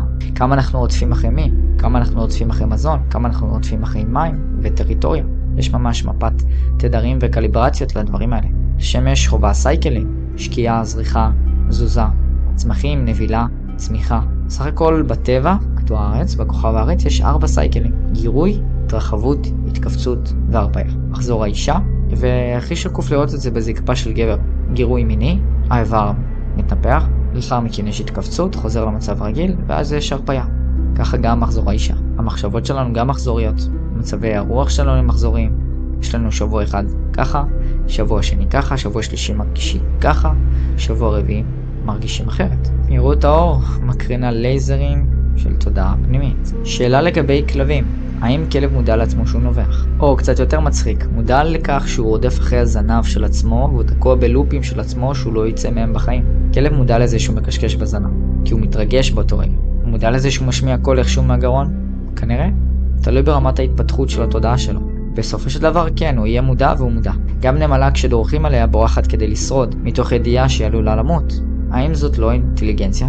אם נשווה לנמלה או לאבן, אם נדרוך עליה, היא לא תביע זעם, כעס. זאת אומרת, יכול להיות במיקרוסקופ נראה שהבעת פנים של הנמלה תשתנה, בכך שדרכנו עליה והיא תנסה עכשיו לברוח, אבל זה לא כמו כלב שאנחנו רואים את הבעת פנים שלו בצורה ברורה. יש המון אובייקטים בעלי בינה ואינטליגנציה, שאנחנו כבני אדם לא יכולים להכיל. המטריקס נוצר כדי להיות מטריקס, כדי לעזור לכם להתעורר ולהיות מודעים. כדי לעזור שכל החוויה שאנחנו עוברים במטריקס, זאת תהיה חוויה אישית והתפתחות והתרחבות של תודעה. בתוך משחק מודע, תיאטרון מודע וסימולטור, סימולציה של מציאות. שאלה נוספת, האם תודעה מדידה? האם ניתן למדוד תודעה? במדע גילו שאין דרך למדוד, וזה לא אמיתי. תודעה לא מדידה, מספרים הם חישובים מתמטיים של השלכה של התודעה שנעשתה בפרשנות של תודעה אנושית. כוכב הארץ, כדור הארץ שלנו קיים יחסית זמן מועט, כ-500 מיליון שנה. יש משהו שלא מפרק את הכל, שום דבר לא מתפרק. גורם להכל לקרות ולהמשיך לקרות בלי להתפרק ובלי להשמיד את עצמו. הכל פועל בצורה מושלמת וסינכרונית בלי להיות מודע, האומנם? הבעיה היא בהזדהות, בכלי, בווסל, באגו שמפריד בינינו לבין המציאות החיצונית. אם נשווה אגוז, הוא ממש חיקוי תודעה מדיד לחיקוי של מוח של בן אדם. אגוז נראה כמו מוח של בן אדם. הנוירונים במוח הם חיקוי לגלי קרינה וגלי אור, פוטונים שלו. מה שמדענים רואים בבדיקות MRI וסריקות מוח, זה למעשה הנוירונים האלו. ולא תמיד אפשר למדוד את המידע הזה שסורקים אותו כתודעה. שאלה נוספת, האם בני אדם חכמים יותר מחיות? ובכן, יש סימביוזה בטבע. יש שיתופי פעולה בין חרקים לבין פרחים, שחרקים סוחבים את הזרעים של צמח מסוים ומעבירים אותו למקום אחר בצורה מודעת, או בצורה שהיא לא מודעת, כי אם דבורה נדבק לה סוף לתוך הגוף שלה, והיא במקרה הולכת לפרח אחר, היא בעצם גורמת לרבייה. שני המקרים יכולים להיות נכונים. לבני אדם יש אינטליגנציה אחרת שהם יכולים לדבר. דבורה לא יכולה להנפיק מילים, היא כן מנפיקה צלילים. אבל השאלה היא האם השפה של דבורה זה לא שפה כמו של בני אדם? ובכן, התשובה היא כן. חיות ובני אדם הם אינטליגנטים באותה מידה. הרמת התפתחות התודעתית היא מה ששונה. בסופו של דבר כולם מגיעים לאיזושהי התפתחות, ולכולם יש שפה, וכולם מנפיקים איזה שהם צלילים, גם אם אנחנו לא שומעים את הצלילים האלה. תדרים ורטטים. תדרים, המוח מפרש גלים ותדרים. לכל דבר יש חתימה אנרגטית, רגש ורטט. אותות חשמליים של גלי קול שמפורשים על ידי המוח. אורך גל, אורכי גל, כל היקום בנוי מתדרים, צלילים וגיאומטריות מקודשות פרקטליות. אורך גל מייצג רצועות, זבעים ולמעשה כל רטט ביקום. כפי שאנחנו רואים בקשת ענן המופקת על ידי הפרדה של מרכיבי האור, לפי דרגות השבירה השונות שלהם לפי אורך הגל בתוך התודעה של הצבע, של התכונת צבע. המרחק בין פסגות עוקבות של גלים כאלה, אורכי גל, הם נמצאים במיוחד בגלי קול או בגלים אלקטרומגנטיים. אנחנו משתמשים בגלי אורך גל כדי לסווג משהו, כדי להניח הנחת יסוד. אלו מונחים של מיקומים בסקייל מסוים בין שתי נקודות קיצון או הפוכות. המציאות שלנו מתקשרת ומגיבה אלינו ועבורנו, כשכל המידע מתבטא בגלים ותדרים, בצלילים ותדרים. התלת מימד וכל החפצים הדוממים שיש לנו נמצא בתיאטרון של שיעורים לא רנדומליים, מאורעות לא רנדומליים ולא מקרים. שבו אתם לומדים איך להגיע לרמת התודעה הבאה שלכם. להרחיב את החלקיק תודעה שלכם כדי להתרחב. הוא לא יכול להצטמצם. תחשבו על כדור אור בצבע לבן, שמתחיל מגודל של אפונה, או כמו הולוגרמה של ענן מאוד קטן, וגודל וגודל וגודל, אבל הוא מטאפיזי. אי אפשר להרגיש, להריח, לטעום, או לראות אותו פיזית עם החושים שלנו. להכל זז, להכל יש חיים, ולהכל יש פרשנות של אנושות שיש חפצים דוממים. התודעה היא תשתית לכל מה שמתגלם במימד הפיזי. כל הפיזי תוצר של תודעה מודעת. הרי איך משהו לא מודע יכול ליצור משהו מודע שניתן להתפתחות וגדילה, זיכרון והתרחבות, ולא מתפרק בכל רגע ורגע נתון ומושמד. אוקיי, חוק המשיכה. אז איזה תודעות מגיעות אלינו? כשאנחנו רוטטים עם אהבה, כשאנחנו אוהבים ללא תנאי, הנאה ושפע, ותחושות כאלה, רגשות כאלה, הוויות כאלה, אנחנו מושכים אלינו את הדברים שרוטטים על אהבה ותומכים בתכונה הזאת. זה כמו לכוון רדיו, אנחנו מכוונים לערוץ שאנחנו רוצים לקבל, ואנחנו מקבלים את זה באופן מיידי. אנחנו לא צריכים לחכות אפילו. זאת אומרת, אין זמן ליניארי של עבר, הווה, עתיד, ברטטים ותדרים. הכל קורה כאן ועכשיו. רטטים הם בתוך התודעה, שמתמגנטים לרטט אחר של תודעה. להכל יש חיים, להכל יש תודעה, והכל חי ורוטט. גם לכרית יש חיים, או מודעות כלשהי לדעתכם? אוקיי, שאלה הבאה. איך חומר יכול להשפיע על תכונות של חומר אחר? מקל גולף משפיע על כדור, שניהם חומר, אבל שניהם מורכבים מאנרגיה. בוא נגדיר מחדש את המציאות המסתורית הזאת. רק דרך פרשנויות ואשליות שנראות לנו מציאותיות, זה מה שבאמת קורה? לא. האם יש לזה סוף? גם לא. זה ממש כמו הביצה והתרנגולת. כל פעם אנחנו יכולים לחקור ולגלות משהו חדש שמתקיים בין שני אובייקטים. גם אם זה משהו חומרי, פיזי, מוצק, וגם אם זה משהו שהוא לא פיזי, כמו עדים, חמצן, מימן, או מקל גולף שמכה בכדור גולף. שאלה הבאה, למה התודעה הזאת קיימת? תודעה לא באה לקיום, היא קיימת. זה כמו לשאול למה קיימות קיימת. חוסר קיימות לא קיימת כי היא קיימת. אני יודע שקצת מורכב בשביל בני אדם וגם בשבילי להבין שתמיד היה קיים משהו. אין לו התחלה ואין לו סוף כי הוא תמיד היה קיים. אין סוף אור, אין סוף ריק. חוסר קיום הוא תיאוריה שקיימת בתוך הקיימות. יש רק קיימות ואמת מסוימת אחת, ואלו מושגים מופשטים בתוך התודעה. בעלי חיים מפתחים תודעה, תודעה ואבולוציה, תודעה והתפתחות, תודעה מפוצלת שמתפתחת בתתי תודעות של גופים שנמצאים בתוך התודעה הזאת, בתוך המכלול של התודעה, של חלקיקי תודעה שבתוך התודעה. שאלה אחרת, האם אבן יכולה להיות מודעה לעצמה שהיא אבן? כן, היא גם בתוך התודעה. אמנם אין לאבן רגשות, עיניים, מחושים, שיער או אף כמו לבני אדם, או כלב או נמלה, היא כן מודעת לכך שהיא נמצאת, שהיא קיימת. זה קשה להאמין ולהבין שגם לאבן יש חיים, כי היא פשוט לא זזה למעשה. אבל המודעות שלה היא מאוד מינימלית. מודעות לכך שהיא אפורה, או שהיא קשה, או שהיא נקראת אבן, אנחנו לא יודעים. האם לאבן יש התנהגות? האם היא נובחת כמו כלב? האם נוכל לדעת באופן ספציפי? כנראה שלא. אבל כן שיש לה מודעות כלשהי לעצמה, זה כן. יש לה עולם מושגים ועולם ערכים משלה. מודעת לכך שהיא על אדמה בצבע חום, שזה תכונות של מושגים אנושיים, כן?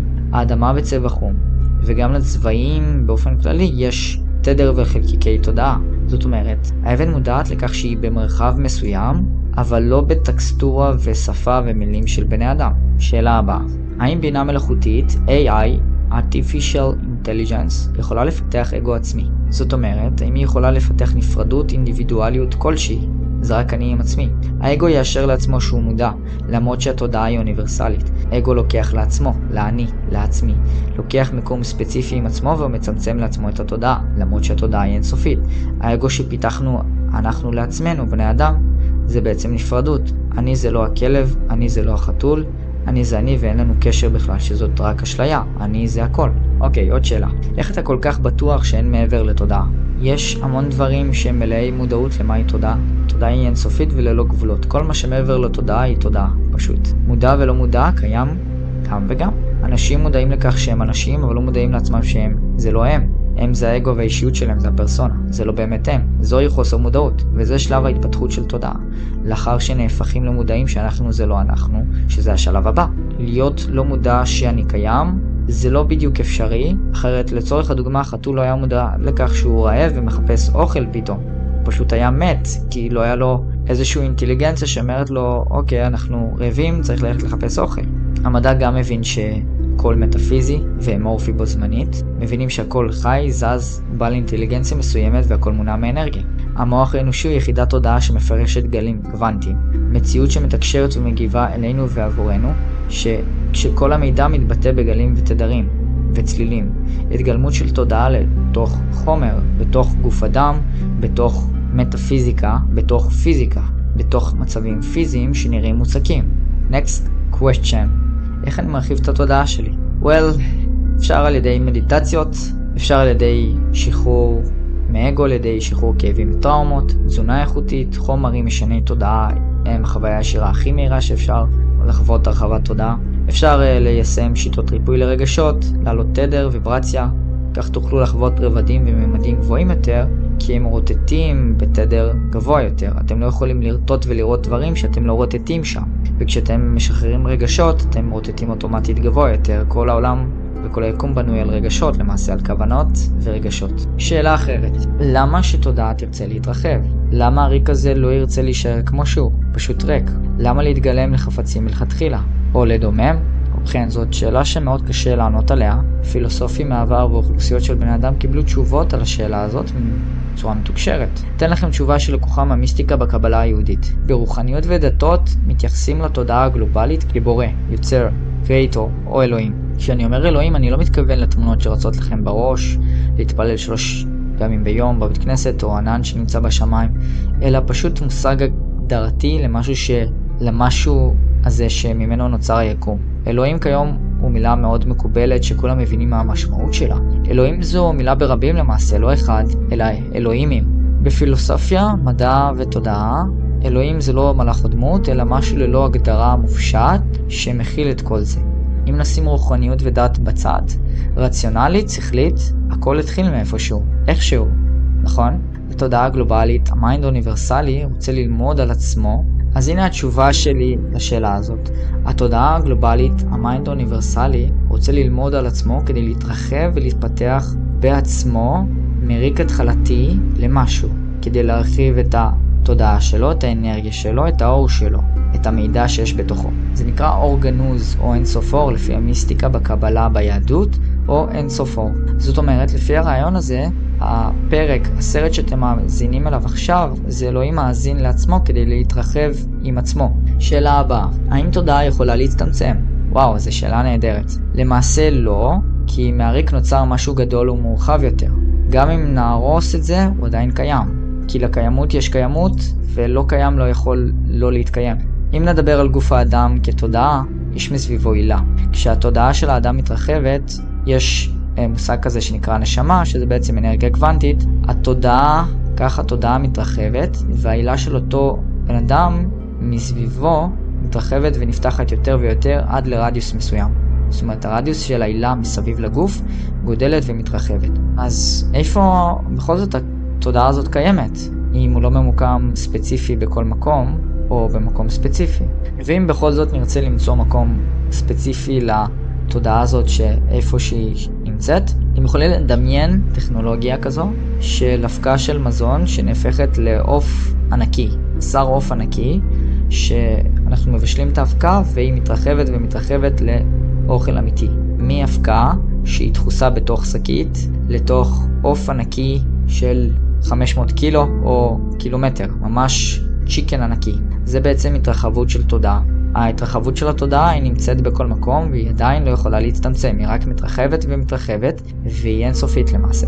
ככה גם נוצרות גלקסיות, ככה נוצרות, ככה נוצרים עוד כוכבים ועוד כוכבים, וזה פשוט מתפשט ומתפשט למידע אינסופי. אוקיי, יש לנו פה עוד כמה שאלות. איך תודעה צופה על תודעה אחרת? זה פרשנות אנושית. עכשיו, יש רמות תודעה ואין רמות תודעה. יש גם וגם ויש אין ואין.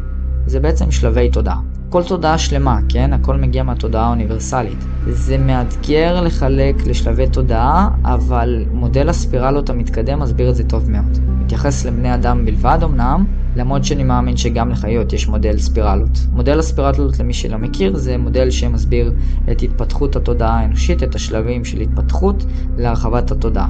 לפלייליסט של מודל הספירלות המתקדם אני אשאיר מתחת לפרק או בתגובה הראשונה, מוזמנים להאזין לזה לאחר שתסיימו את הסרט הזה, את הפרק הזה. בואו כן ננסה למדוד את זה באחוזים רק בשביל שתבינו, לצורך ההדגמה, יש אדם שהוא חכם ויש אדם שהוא טיפש, וזה שני שלבי תודעה. תודעה מצומצמת או מתכווצת או מכווצת זה הטיפש, ותודעה מורחבת או מתרחבת זה החכם. היא ברטט גבוה יותר, היא בתדר גבוה יותר והוויה גבוהה יותר. כי יש פה יותר חמלה גם בחוכמה.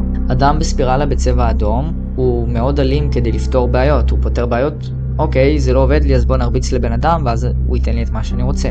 לעומת זאת, בצבע ירוק, במודל הספירלות, הוא עוזר מהלב ומחפש דרכים של שלום כדי לפתור בעיות. בנוסף לכך, שלבי תודעה הם אמורפיים. הם חסרי צורה ואין להם צורה, והם מופשטים. שאלה נוספת, איך אני יודע שאני תודעה? האם אני יכול לצפות בעצמי? ובכן, אפשר עם uh, משנה תודעה, אפשר על ידי מצבי מדיטציה עמוקים, שאתם יכולים לראות את הכלום, ולהסתכל על חייך ממעוף הציפור. עצם כך שאתה שואל האם אני יכול לצפות בעצמי זה כבר תודעה אינטליגנטית, זה כבר תודעה. תודעה לא יכולה לשרוד בלי להיות אנוכית. מודל הספירלות מהצבעים בז', סגול ואדום מסביר את שלבי ההישרדות האנושי של מהי האנוכיות. עצם כך שאנחנו יכולים לצפות בעצמנו, אנחנו יכולים לראות איפה יש לנו אגו, איפה אנחנו בעצם אנוכיים כלפי עצמנו וכלפי הסביבה. למה אנחנו עושים את זה, איך אנחנו עושים את זה, מאיזה מניעים ומאיזה כוונות ומאיזה רגשות אנחנו פועלים. האם אנחנו עושים נזק למישהו בלי שאנחנו יודעים על כך? או מבלי שאנחנו מודעים לעצמנו שאנחנו עושים את זה? האם האנוכיות שלנו היא משהו שתורם לסביבה, משהו שתורם לעצמנו להתפתחות, או שעושה וגורם לחוסר התפתחות בסביבה שלנו ועם עצמנו? את זה אנחנו צריכים לשאול את עצמנו. מהי תודעה נמוכה ומהי תודעה גבוהה? תודעה נמוכה זה תודעה שלא הרחיבה את עצמה הרבה. זה לא שנמוך, גבוה, טוב או רע, זה מושגים, זה רק תכונות בתוך התודעה. זה פשוט מה שזה בצורה אובייקטיבית, אין פה טוב או רע. תדמיינו כדור אור שגדל וגדל. כדור אור או כדור שלג שמתגלגל וצובר איתו עוד שלג ועוד שלג, שמכיל יותר ויותר בתוכו תוכן. תוכן של תודעה או חלקיק תודעה. שימו לב שהוא לא נמצא במקום ספציפי ביקום, החלקיקי תודעה האלו. איך אני הרחבתי את התודעה שלי? קודם כל ההבנה הדואלית של אני יודע מה זה ואני יודע הכי טוב, זה כבר הצטמצמות של תודעה. כי תמיד יש מה לחקור, תמיד יש עוד מידע, תמיד יש רמה אחרת, תמיד יש שלב אחר, ותמיד יש איזושהי צניעות וענווה שאפשר לשמור עליה, ולאו דווקא יהירות. חומרים משני תודעה הם טובים, נהדרים, מדיטציה שאני עושה, נשימות, עבודה רגשית, עבודת אנרגיה. תעריכו את החשיבות של העבודה, את הדרך להרחבת התודעה שלכם ולא את התוצאה. אני יודע שזה נשמע מאוד בנאלי וכולנו רוצים להגיע כבר לאיזושהי הערה רוחנית כנראה, אבל יש דרך שצריך לעבור כי אי אפשר להגיע להערה רוחנית בלי דרך. אין מה לעשות, ככה עובד השלבים בהתרחבות התודעה. וזה בעצם המטריקס בתוך התוכנה שאנחנו נמצאים בו, שאנחנו לא יכולים לקפוץ בשלבים למעשה. אין משהו יותר שווה מלהיות מודע. אין משהו יותר טוב מלא לדעת מצד שני, שזה החוסר ודאות. תגרמו לפעם הראשונה שלכם לחוויה מיסטית לקרות. אה, בין אם זה חומר משנה תודעה, שהוא הכי מהיר, בין אם זה מדיטציה מאוד עמוקה, בין אם זה להיות בצום של שלוש ימים, שאתם תהיו כבר ברגש ורטט וכוונה אחרת. אתם תהיו הרבה יותר נקיים. ובכן, שאלה נוספת. איך אתם יכולים לדעת שאתם זה לא אתם, שאתם זה לא האגו שלכם? ובכן, הוכחה פשוטה, כשאתם מתעוררים משינה אפילו קצרה אתם מרגישים מאוד מאוד רעננים ולפעמים אפילו במצבים שאתם עובדים במשרד או בעבודה אתם נכנסים למצבי פלואו שאתם כל כך מרוכזים באובייקט עד כדי כך שאתם כבר לא אתם, זה משהו אחר, אתם במצב אחר, אתם מרגישים את זה אפילו. יש דבר כזה שנקרא נשמה. אנרגיית נשמה היא בעצם ישות ממשית מופשטת וחסרת צורה, המסוגלת לקיום שאינו מחויב ותלוי בקיומו הגופני והפיזי של האדם. זה מה שאומרים בוויקיפדיה. אתר מדעי לחלוטין מבוסס מדע. הנשמה היא המהות האנרגטית המחברת ויוצרת יחידה אחת המשלבת בין גוף, נפש ורוח שלא ניתנת לחלוקה. בכל זאת תדמיינו כדור אור בצבע לבן, שהכדור אור הזה גודל וגודל וגודל וגודל וגודל והוא שולט מרחוק על הגוף של הבן אדם. יש דרך נוספת לראות שזה קיים, יש דרך נוספת לראות שנשמה או אנרגיות אחרות קיימים, כי כמה פעמים קרה לכם שפתאום חשבתם על מישהו ופתאום מתקשר או שלח הודעה. זה קורה המון, זה קורה המון הסנכרונים האלה, וזה לא סתם קורה.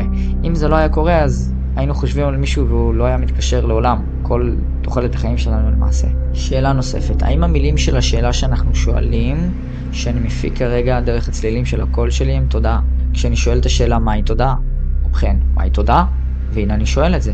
זה כמו לשאול מה בא קודם, הביצה או התרנגולת. מה הופק קודם, המחשבה שלי או הצלילים, או הרטט של המחשבות שלי. התודעה של הריק מתגלמת ברטט של אטומים. התודעה של הריק מתגלמת בהכל כי התוכן שנמצא בתוכה זה הכל, הכל וכלום בו זמנית. אז הצלילים של הקול שלי שמופקים מהגרון הם למעשה גם תודעה כי הם גלי קול מסוימים עם רטט מסוים ועם טונציה מסוימת ועם קצב מסוים שאתם שומעים אותו כרגע ואתם יכולים לפרש את המילים האלה והצלילים האלה עם המוח שלכם למילים בעברית שאתם מבינים כדי להבין את הכוונות שאני אומר דרך ההקלטה הזאת, למעשה. צריכת תוכן משפיעה על התודעה ועל המציאות שאני מזמן לעצמי. איך כלי תקשורת משפיעים על התודעה שלנו? אז יש לנו שלוש סוגי תודעה בעצם. יש לנו אינטואיציה, יש לנו את העצמי, האגו, ויש לנו מצב שנקרא אנרגיית נשמה, שזה גם מושג שהוא מדעי למעשה, כי המדע לאט לאט מתחיל להבין שיש אנרגיה חיצונית שהיא מעורבת באינטליגנציה של הגוף. בנוסף לכך יש גם מצבי תקשור שמוכיחים שיש מידע שצץ משום מקום, שפתאום מתבטא בגוף, והוא לא מופיע דרך משהו שלמדנו. אז הכלי תקשורת משפיעים על התודעה שלנו בכך שהם מייצרים תוכן של פחד.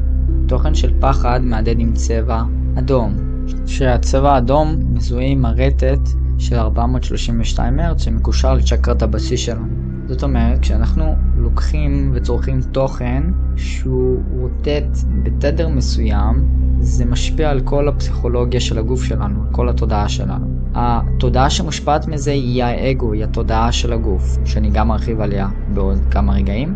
וכשקורה רטט של פחד, או חרדה, או עצב, או אבל, זה אוטומטית מפעיל את המערכת הסימפתטית בגוף, שמקפיצה את ה-fight or flight, בריחה, ש... לכאורה בא טורף שרוצה להרוג אותנו, ואז כל הסטרס והלחץ וכל מערכת השרירים, מערכת העיכול, הכל נחבא ומתפקד בצורה לקויה. זאת אומרת, כל האנרגיה רצה לרגליים. כשאנחנו צורכים תוכן כזה, זה בעצם מוריד לנו את הרטט, גורם לנו ליצור מציאות של פחד. אז נגיד אם אני מדמיין שלצורך התקופה הזאת, שמחבל בא לפגוע בי, ואני רואה את זה דרך התקשורת, ואני חושב על זה, אז בסופו של דבר אני אזמן לעצמי שמחבל יבוא וירצח אותי. ככה זה עובד.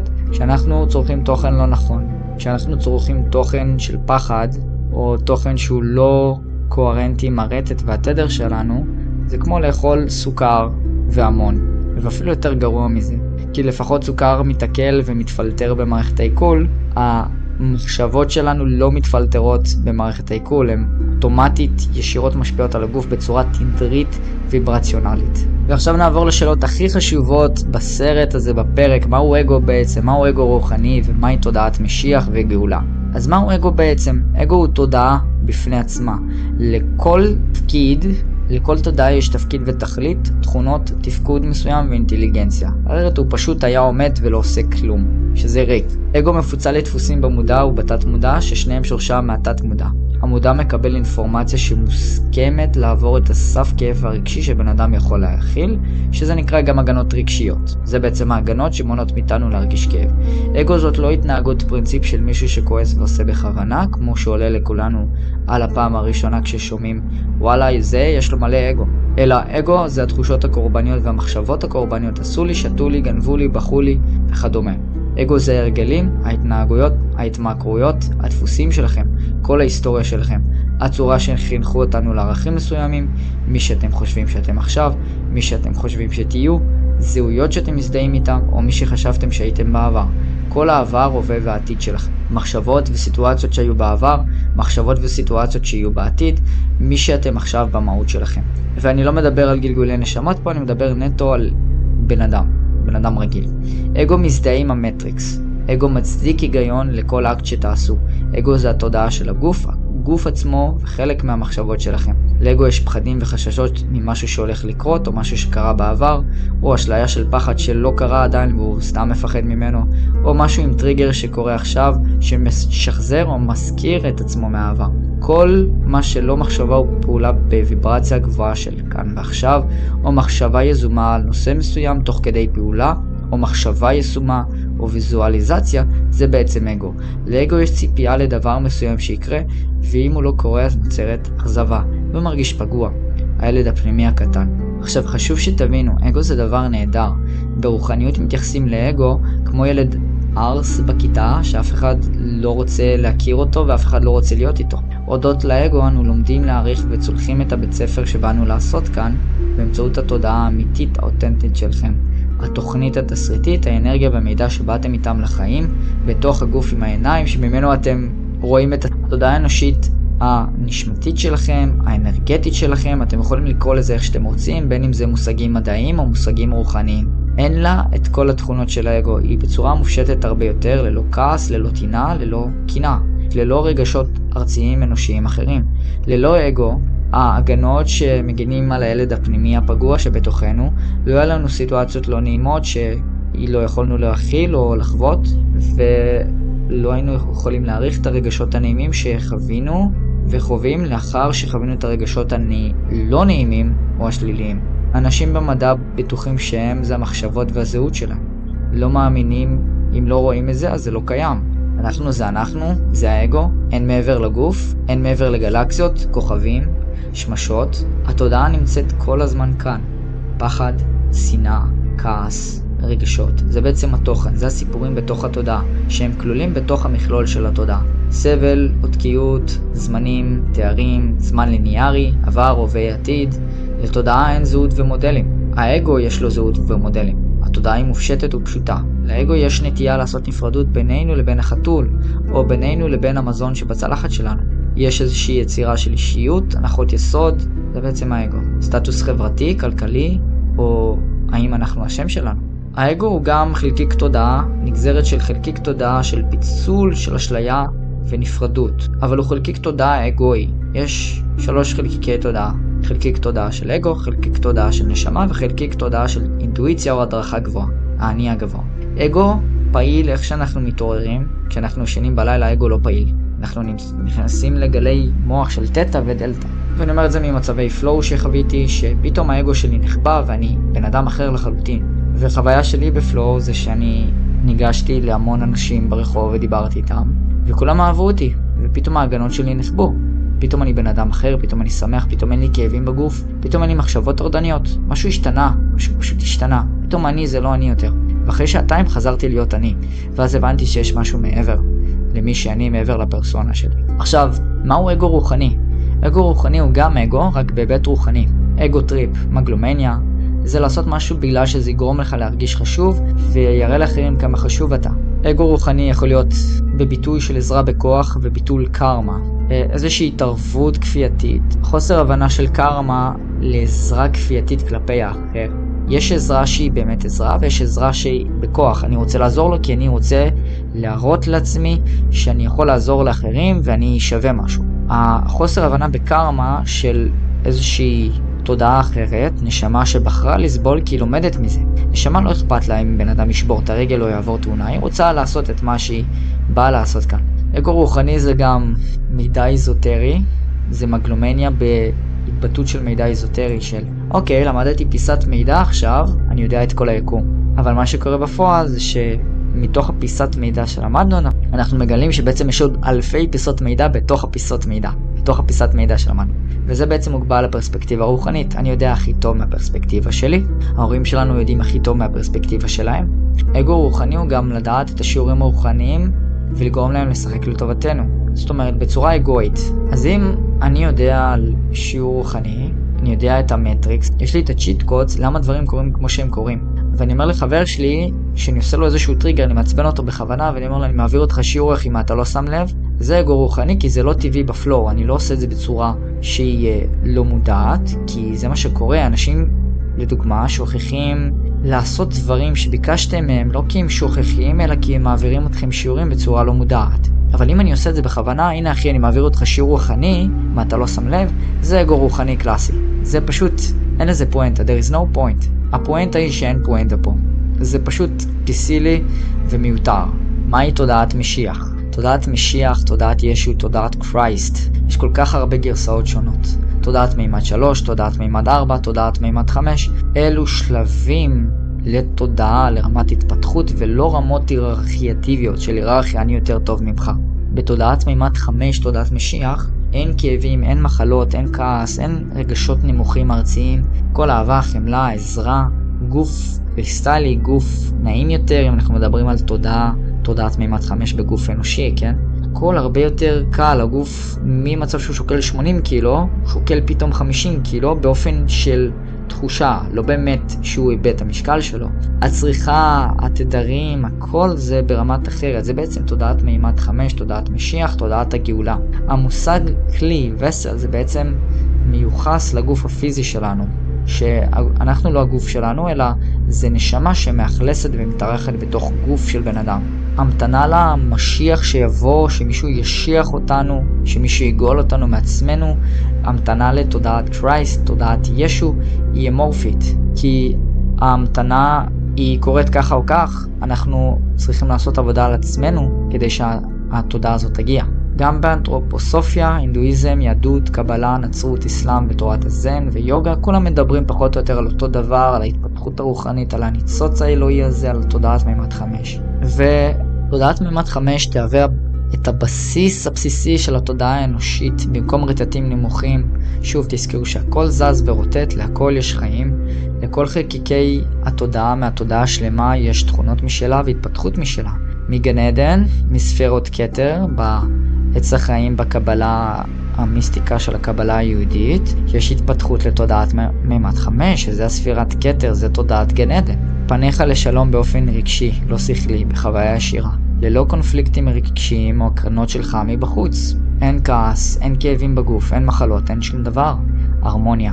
ברגע כזה אנחנו חוברים ריבונות על עצמנו ודרמה. דרמה זה בעצם יכולות שנפתחות לנו, שמהדהדות עם התודעת מימד חמש, מימד המשיח, עם התודעת הגאולה. ושוב אני אסביר, תודעת הגאולה היא אינדיבידואלית קולקטיבית, ואם אני אתייחס למושג המקורי, זה טריטוריאלי, אינדיבידואלי, קולקטיבי, אוניברסלי, שזה בכל הרבדים, כל המימדים. אני עושה עבודה כדי להגיע למימד 5. גם אחרים עושים עבודה כדי להגיע למימד 5. בסופו של דבר אנחנו מעלים את כל הפלנטה למימד 5 על ידי כך שאנחנו עושים עבודה וקיימים.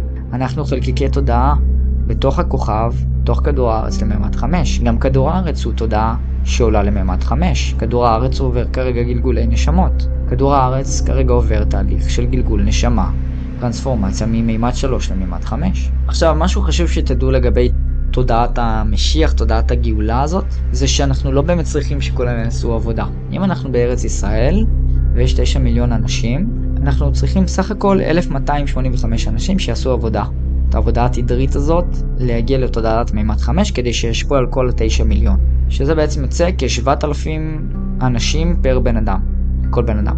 ואם אנחנו מדברים על העולם, אז אנחנו 7 מיליארד אנשים בכל העולם, 7 מיליארד נשמות ליתר דיוק, אנחנו צריכים רק מיליון אנשים שיעשו עבודה כדי שישפיעו על כל השבע מיליארד. וכבר יש איזה 500 אלף אנשים שכבר עשו עבודה. אנחנו כבר חצי דרך בדרך לגאולה. בינה וחוכמה מגיעים דרך הרחבת התודעה, דרך לימודים ושיעורים רגשיים.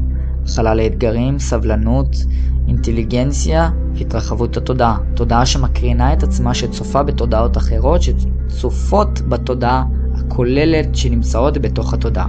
היכולת להבחין הבחנה ולהתעורר ולהדריך מהי האמת הפנימית שלי, להתעלות מתוכנת המטריקס ומתבניות שלימדו אותנו. זאת הדרך לתודעת מימד 5. תודעה אוניברסלית שלומדת ומרחיבה את עצמה. למלא את הכוס שלך בחמלה, שלום ואהבה, ענווה, אדיבות. אני לא יותר, אני לא שווה ואני לא פחות. אני אחד, כולנו אחד. אני אחד וכולנו אחד. וזה העומק שבדברים. אנחנו לא שונים מהיתוש שעוקץ אותנו או מפסטה שנמצאת לנו בצלחת. אנחנו עוברים מזכרות והודיה. אגו רוצה להאמין שיש נפרדות, שאין יותר מדי, אין מחוצה לו. יש לנו, בכולנו, הכלה רגשית כדי לקבל את מה שכבר נמצא בפנים. אתם זוכרים את מטאפורת המסדרון שהסברתי לכם בהתחלה? כל רגע מדויק בהודיה. כל רגע מדויק בקבלה שלנו כלפי המציאות. כל דבר הוא קורה בדיוק שלו ובתזמון שלו, ואין שום דבר שהוא מקרי או רנדומלי. זה כמו חבר שיורד ממטוס שלא ראיתם אותו שנתיים, זה לא יעזור אם יש לכם הכל בחיים, אלא פשוט ברגע שתראו את החבר הזה, אתם תקבלו את הרגע הזה, ואולי אפילו תחוו אושר גדול כשתראו אותו. זה הרגע הזה. אלא אם כן יש סבל ואין שום שליטה על הרגע הזה של המון המון מחשבות וכאבים בגוף, שדברים שמונעים מכם להיות ברגע הזה. אנחנו זוכרים ומודים על חוויות העבר שלנו כחלקיק תודעה, חיבור האינטואיציה וקוטביות של השכל, בו זמנית, חיבור של הלב והשכל. זה בעצם מה שמבטא את יכולת ההכוונה שלנו כלפי המציאות. אנחנו מיישרים קו עם האמת הפנימית שלנו. לכל אחד מכם, לכל חלקיק תודעה שהוא התודעה עצמה, יש אמת פנימית כלשהי. תודעה של אחדות, תודעת מימד חמש, תודעת הגאולה, תודעת המשיח, תודעת קרייסט, שהם חלק מהתודעה. הכל נמצא בתוך התודעה, לפי המיסטיקה והקבלה היהודית, שזה הניצוץ האלוהי. עליית הכוכב למימד חמש, כוכב הארץ הוא כולו תודעה קולקטיבית אוניברסלית. הוויית תודעת גן עדן. אז למה דווקא זה קורה לי עכשיו? למה אני מרגיש עכשיו? זה הכל מתוכנן ומדויק. אין שום דבר אקראי. שאלה נוספת, האם אלוהים או בורא כלשהו מודע על עצמו שהוא בורא? יש תתי בורים, ברואים והיררכיה. יש את תודעת האחד, יש פה בעצם היררכיה לבורים וברואים. ברואים לא יודעים מי ברא אותם, בורים יודעים שהם ברו את הברואים. אבל הבורים לא יודעים מי ברא אותם. זאת אומרת, יש פה בורים, בורים, בורים, ברואים, בורים, ברואים. הבורים בורים את הבורים, והבורים בורים את הברואים. קצת מסובך המשחק מילים הזה, אבל יש פה בעצם בורא שבורא בורא שבורא בתוך בורא. לכן המילה אלוהים היא ברבים. יש כל מיני אלוהימים, יש כל מיני ישויות, שזה כבר מקושר לחוצנים, אבל לא ניכנס לזה. ובתוך כל זה יש את התודעה האוניברסלית, את הריק, שאנחנו מדברים עליו כל הזמן, שממנו נוצר כל הבורים האלה. האם הריק, הכלום הזה, מודע לעצמו שהוא כלום? בצורה מופשטת כן. זו שאלה שקצת קשה לענות אליה. למעשה כן, כי ממנה נוצרו כל הצורות והתכונות לזימונים, לכל הצורות שאנחנו רואים בחוויה שלנו. זה כמו לשאול האמת, האם התודעה הכוללת מודעת לעצמה שהיא תודעה? זאת אומרת, האם התודעה האוניברסלית מודעת לעצמה שהיא תודעה אוניברסלית, שהיא מכילה את כל זה? ודאי, היא רואה ומודעת לכל דבר שנבע ונוצר ממנו. כמו עכביש עם אינסוף רגליים ששולח את הרגליים שלו לכל הכיוונים. כמו גורדי שחקים ובניינים שיתרסקו אם לא תהיה מודעות לתודעה של הריק הזאת שהיא מודעת לעצמה שהיא תודעה. יש משהו שמחזיק את כל זה. אם לא היה, אז יישארו רק הריסות, אבל האם רק ההריסות שיישארו זה גם תודעה? חד משמעית. האם כוח המשיכה זה תודעה? מה מחזיק עננים בשמיים? כוח משיכה. אם אין כוח משיכה, אז הם נופלים לקרקע עננים. למה כוח הכבידה מפיל חפצים למטה ולא למעלה, או לצד? למה דווקא ככה? ובכן, מה מחזיק את האדמה? למה כשמפילים חפץ הוא נופל דווקא למטה ולא למעלה? למה לא לצד? למה דווקא למטה? למה דווקא למטה? בדת וברוחניות זה נקרא בורא או אלוהים, למרות שדת ורוחניות זה שני דברים שונים לגמרי. ייתכן ויש היררכיה של יצירה, כמו שציינתי עם הברואים ובורים, כלומר תודעה שמעט קטנה יותר בהתרחבות שלה מהתודעה האוניברסלית. לא תדע ותכיר איך התודעה האוניברסלית השלמה נוצרה, כי אתה בהיררכיה, אתה נמצא בתוך ההיררכיה. אני אדגים, שמש לא יודעת מה יצר את הגלקסיה שנמצאת בה, היא רק עושה את העבודה שלה בלהקרין אור, של התפקיד שלה היא מודעת ועושה אותו באחריות מלאה. הגלקסיה לא יודעת איך היקום שהיא נמצאת בו נוצר, רק הדרג הגבוה ביותר של התודעה יודע. בורים יודעים על הבורים, אבל הבורים לא יודעים על הבורים. וגם לתודעה האוניברסלית, יש תודעה אוניברסלית גדולה יותר. יכול להיות. את זה אנחנו כבר לא יכולים לדעת, לפחות לא בגוף אדם, כי אנחנו בורים.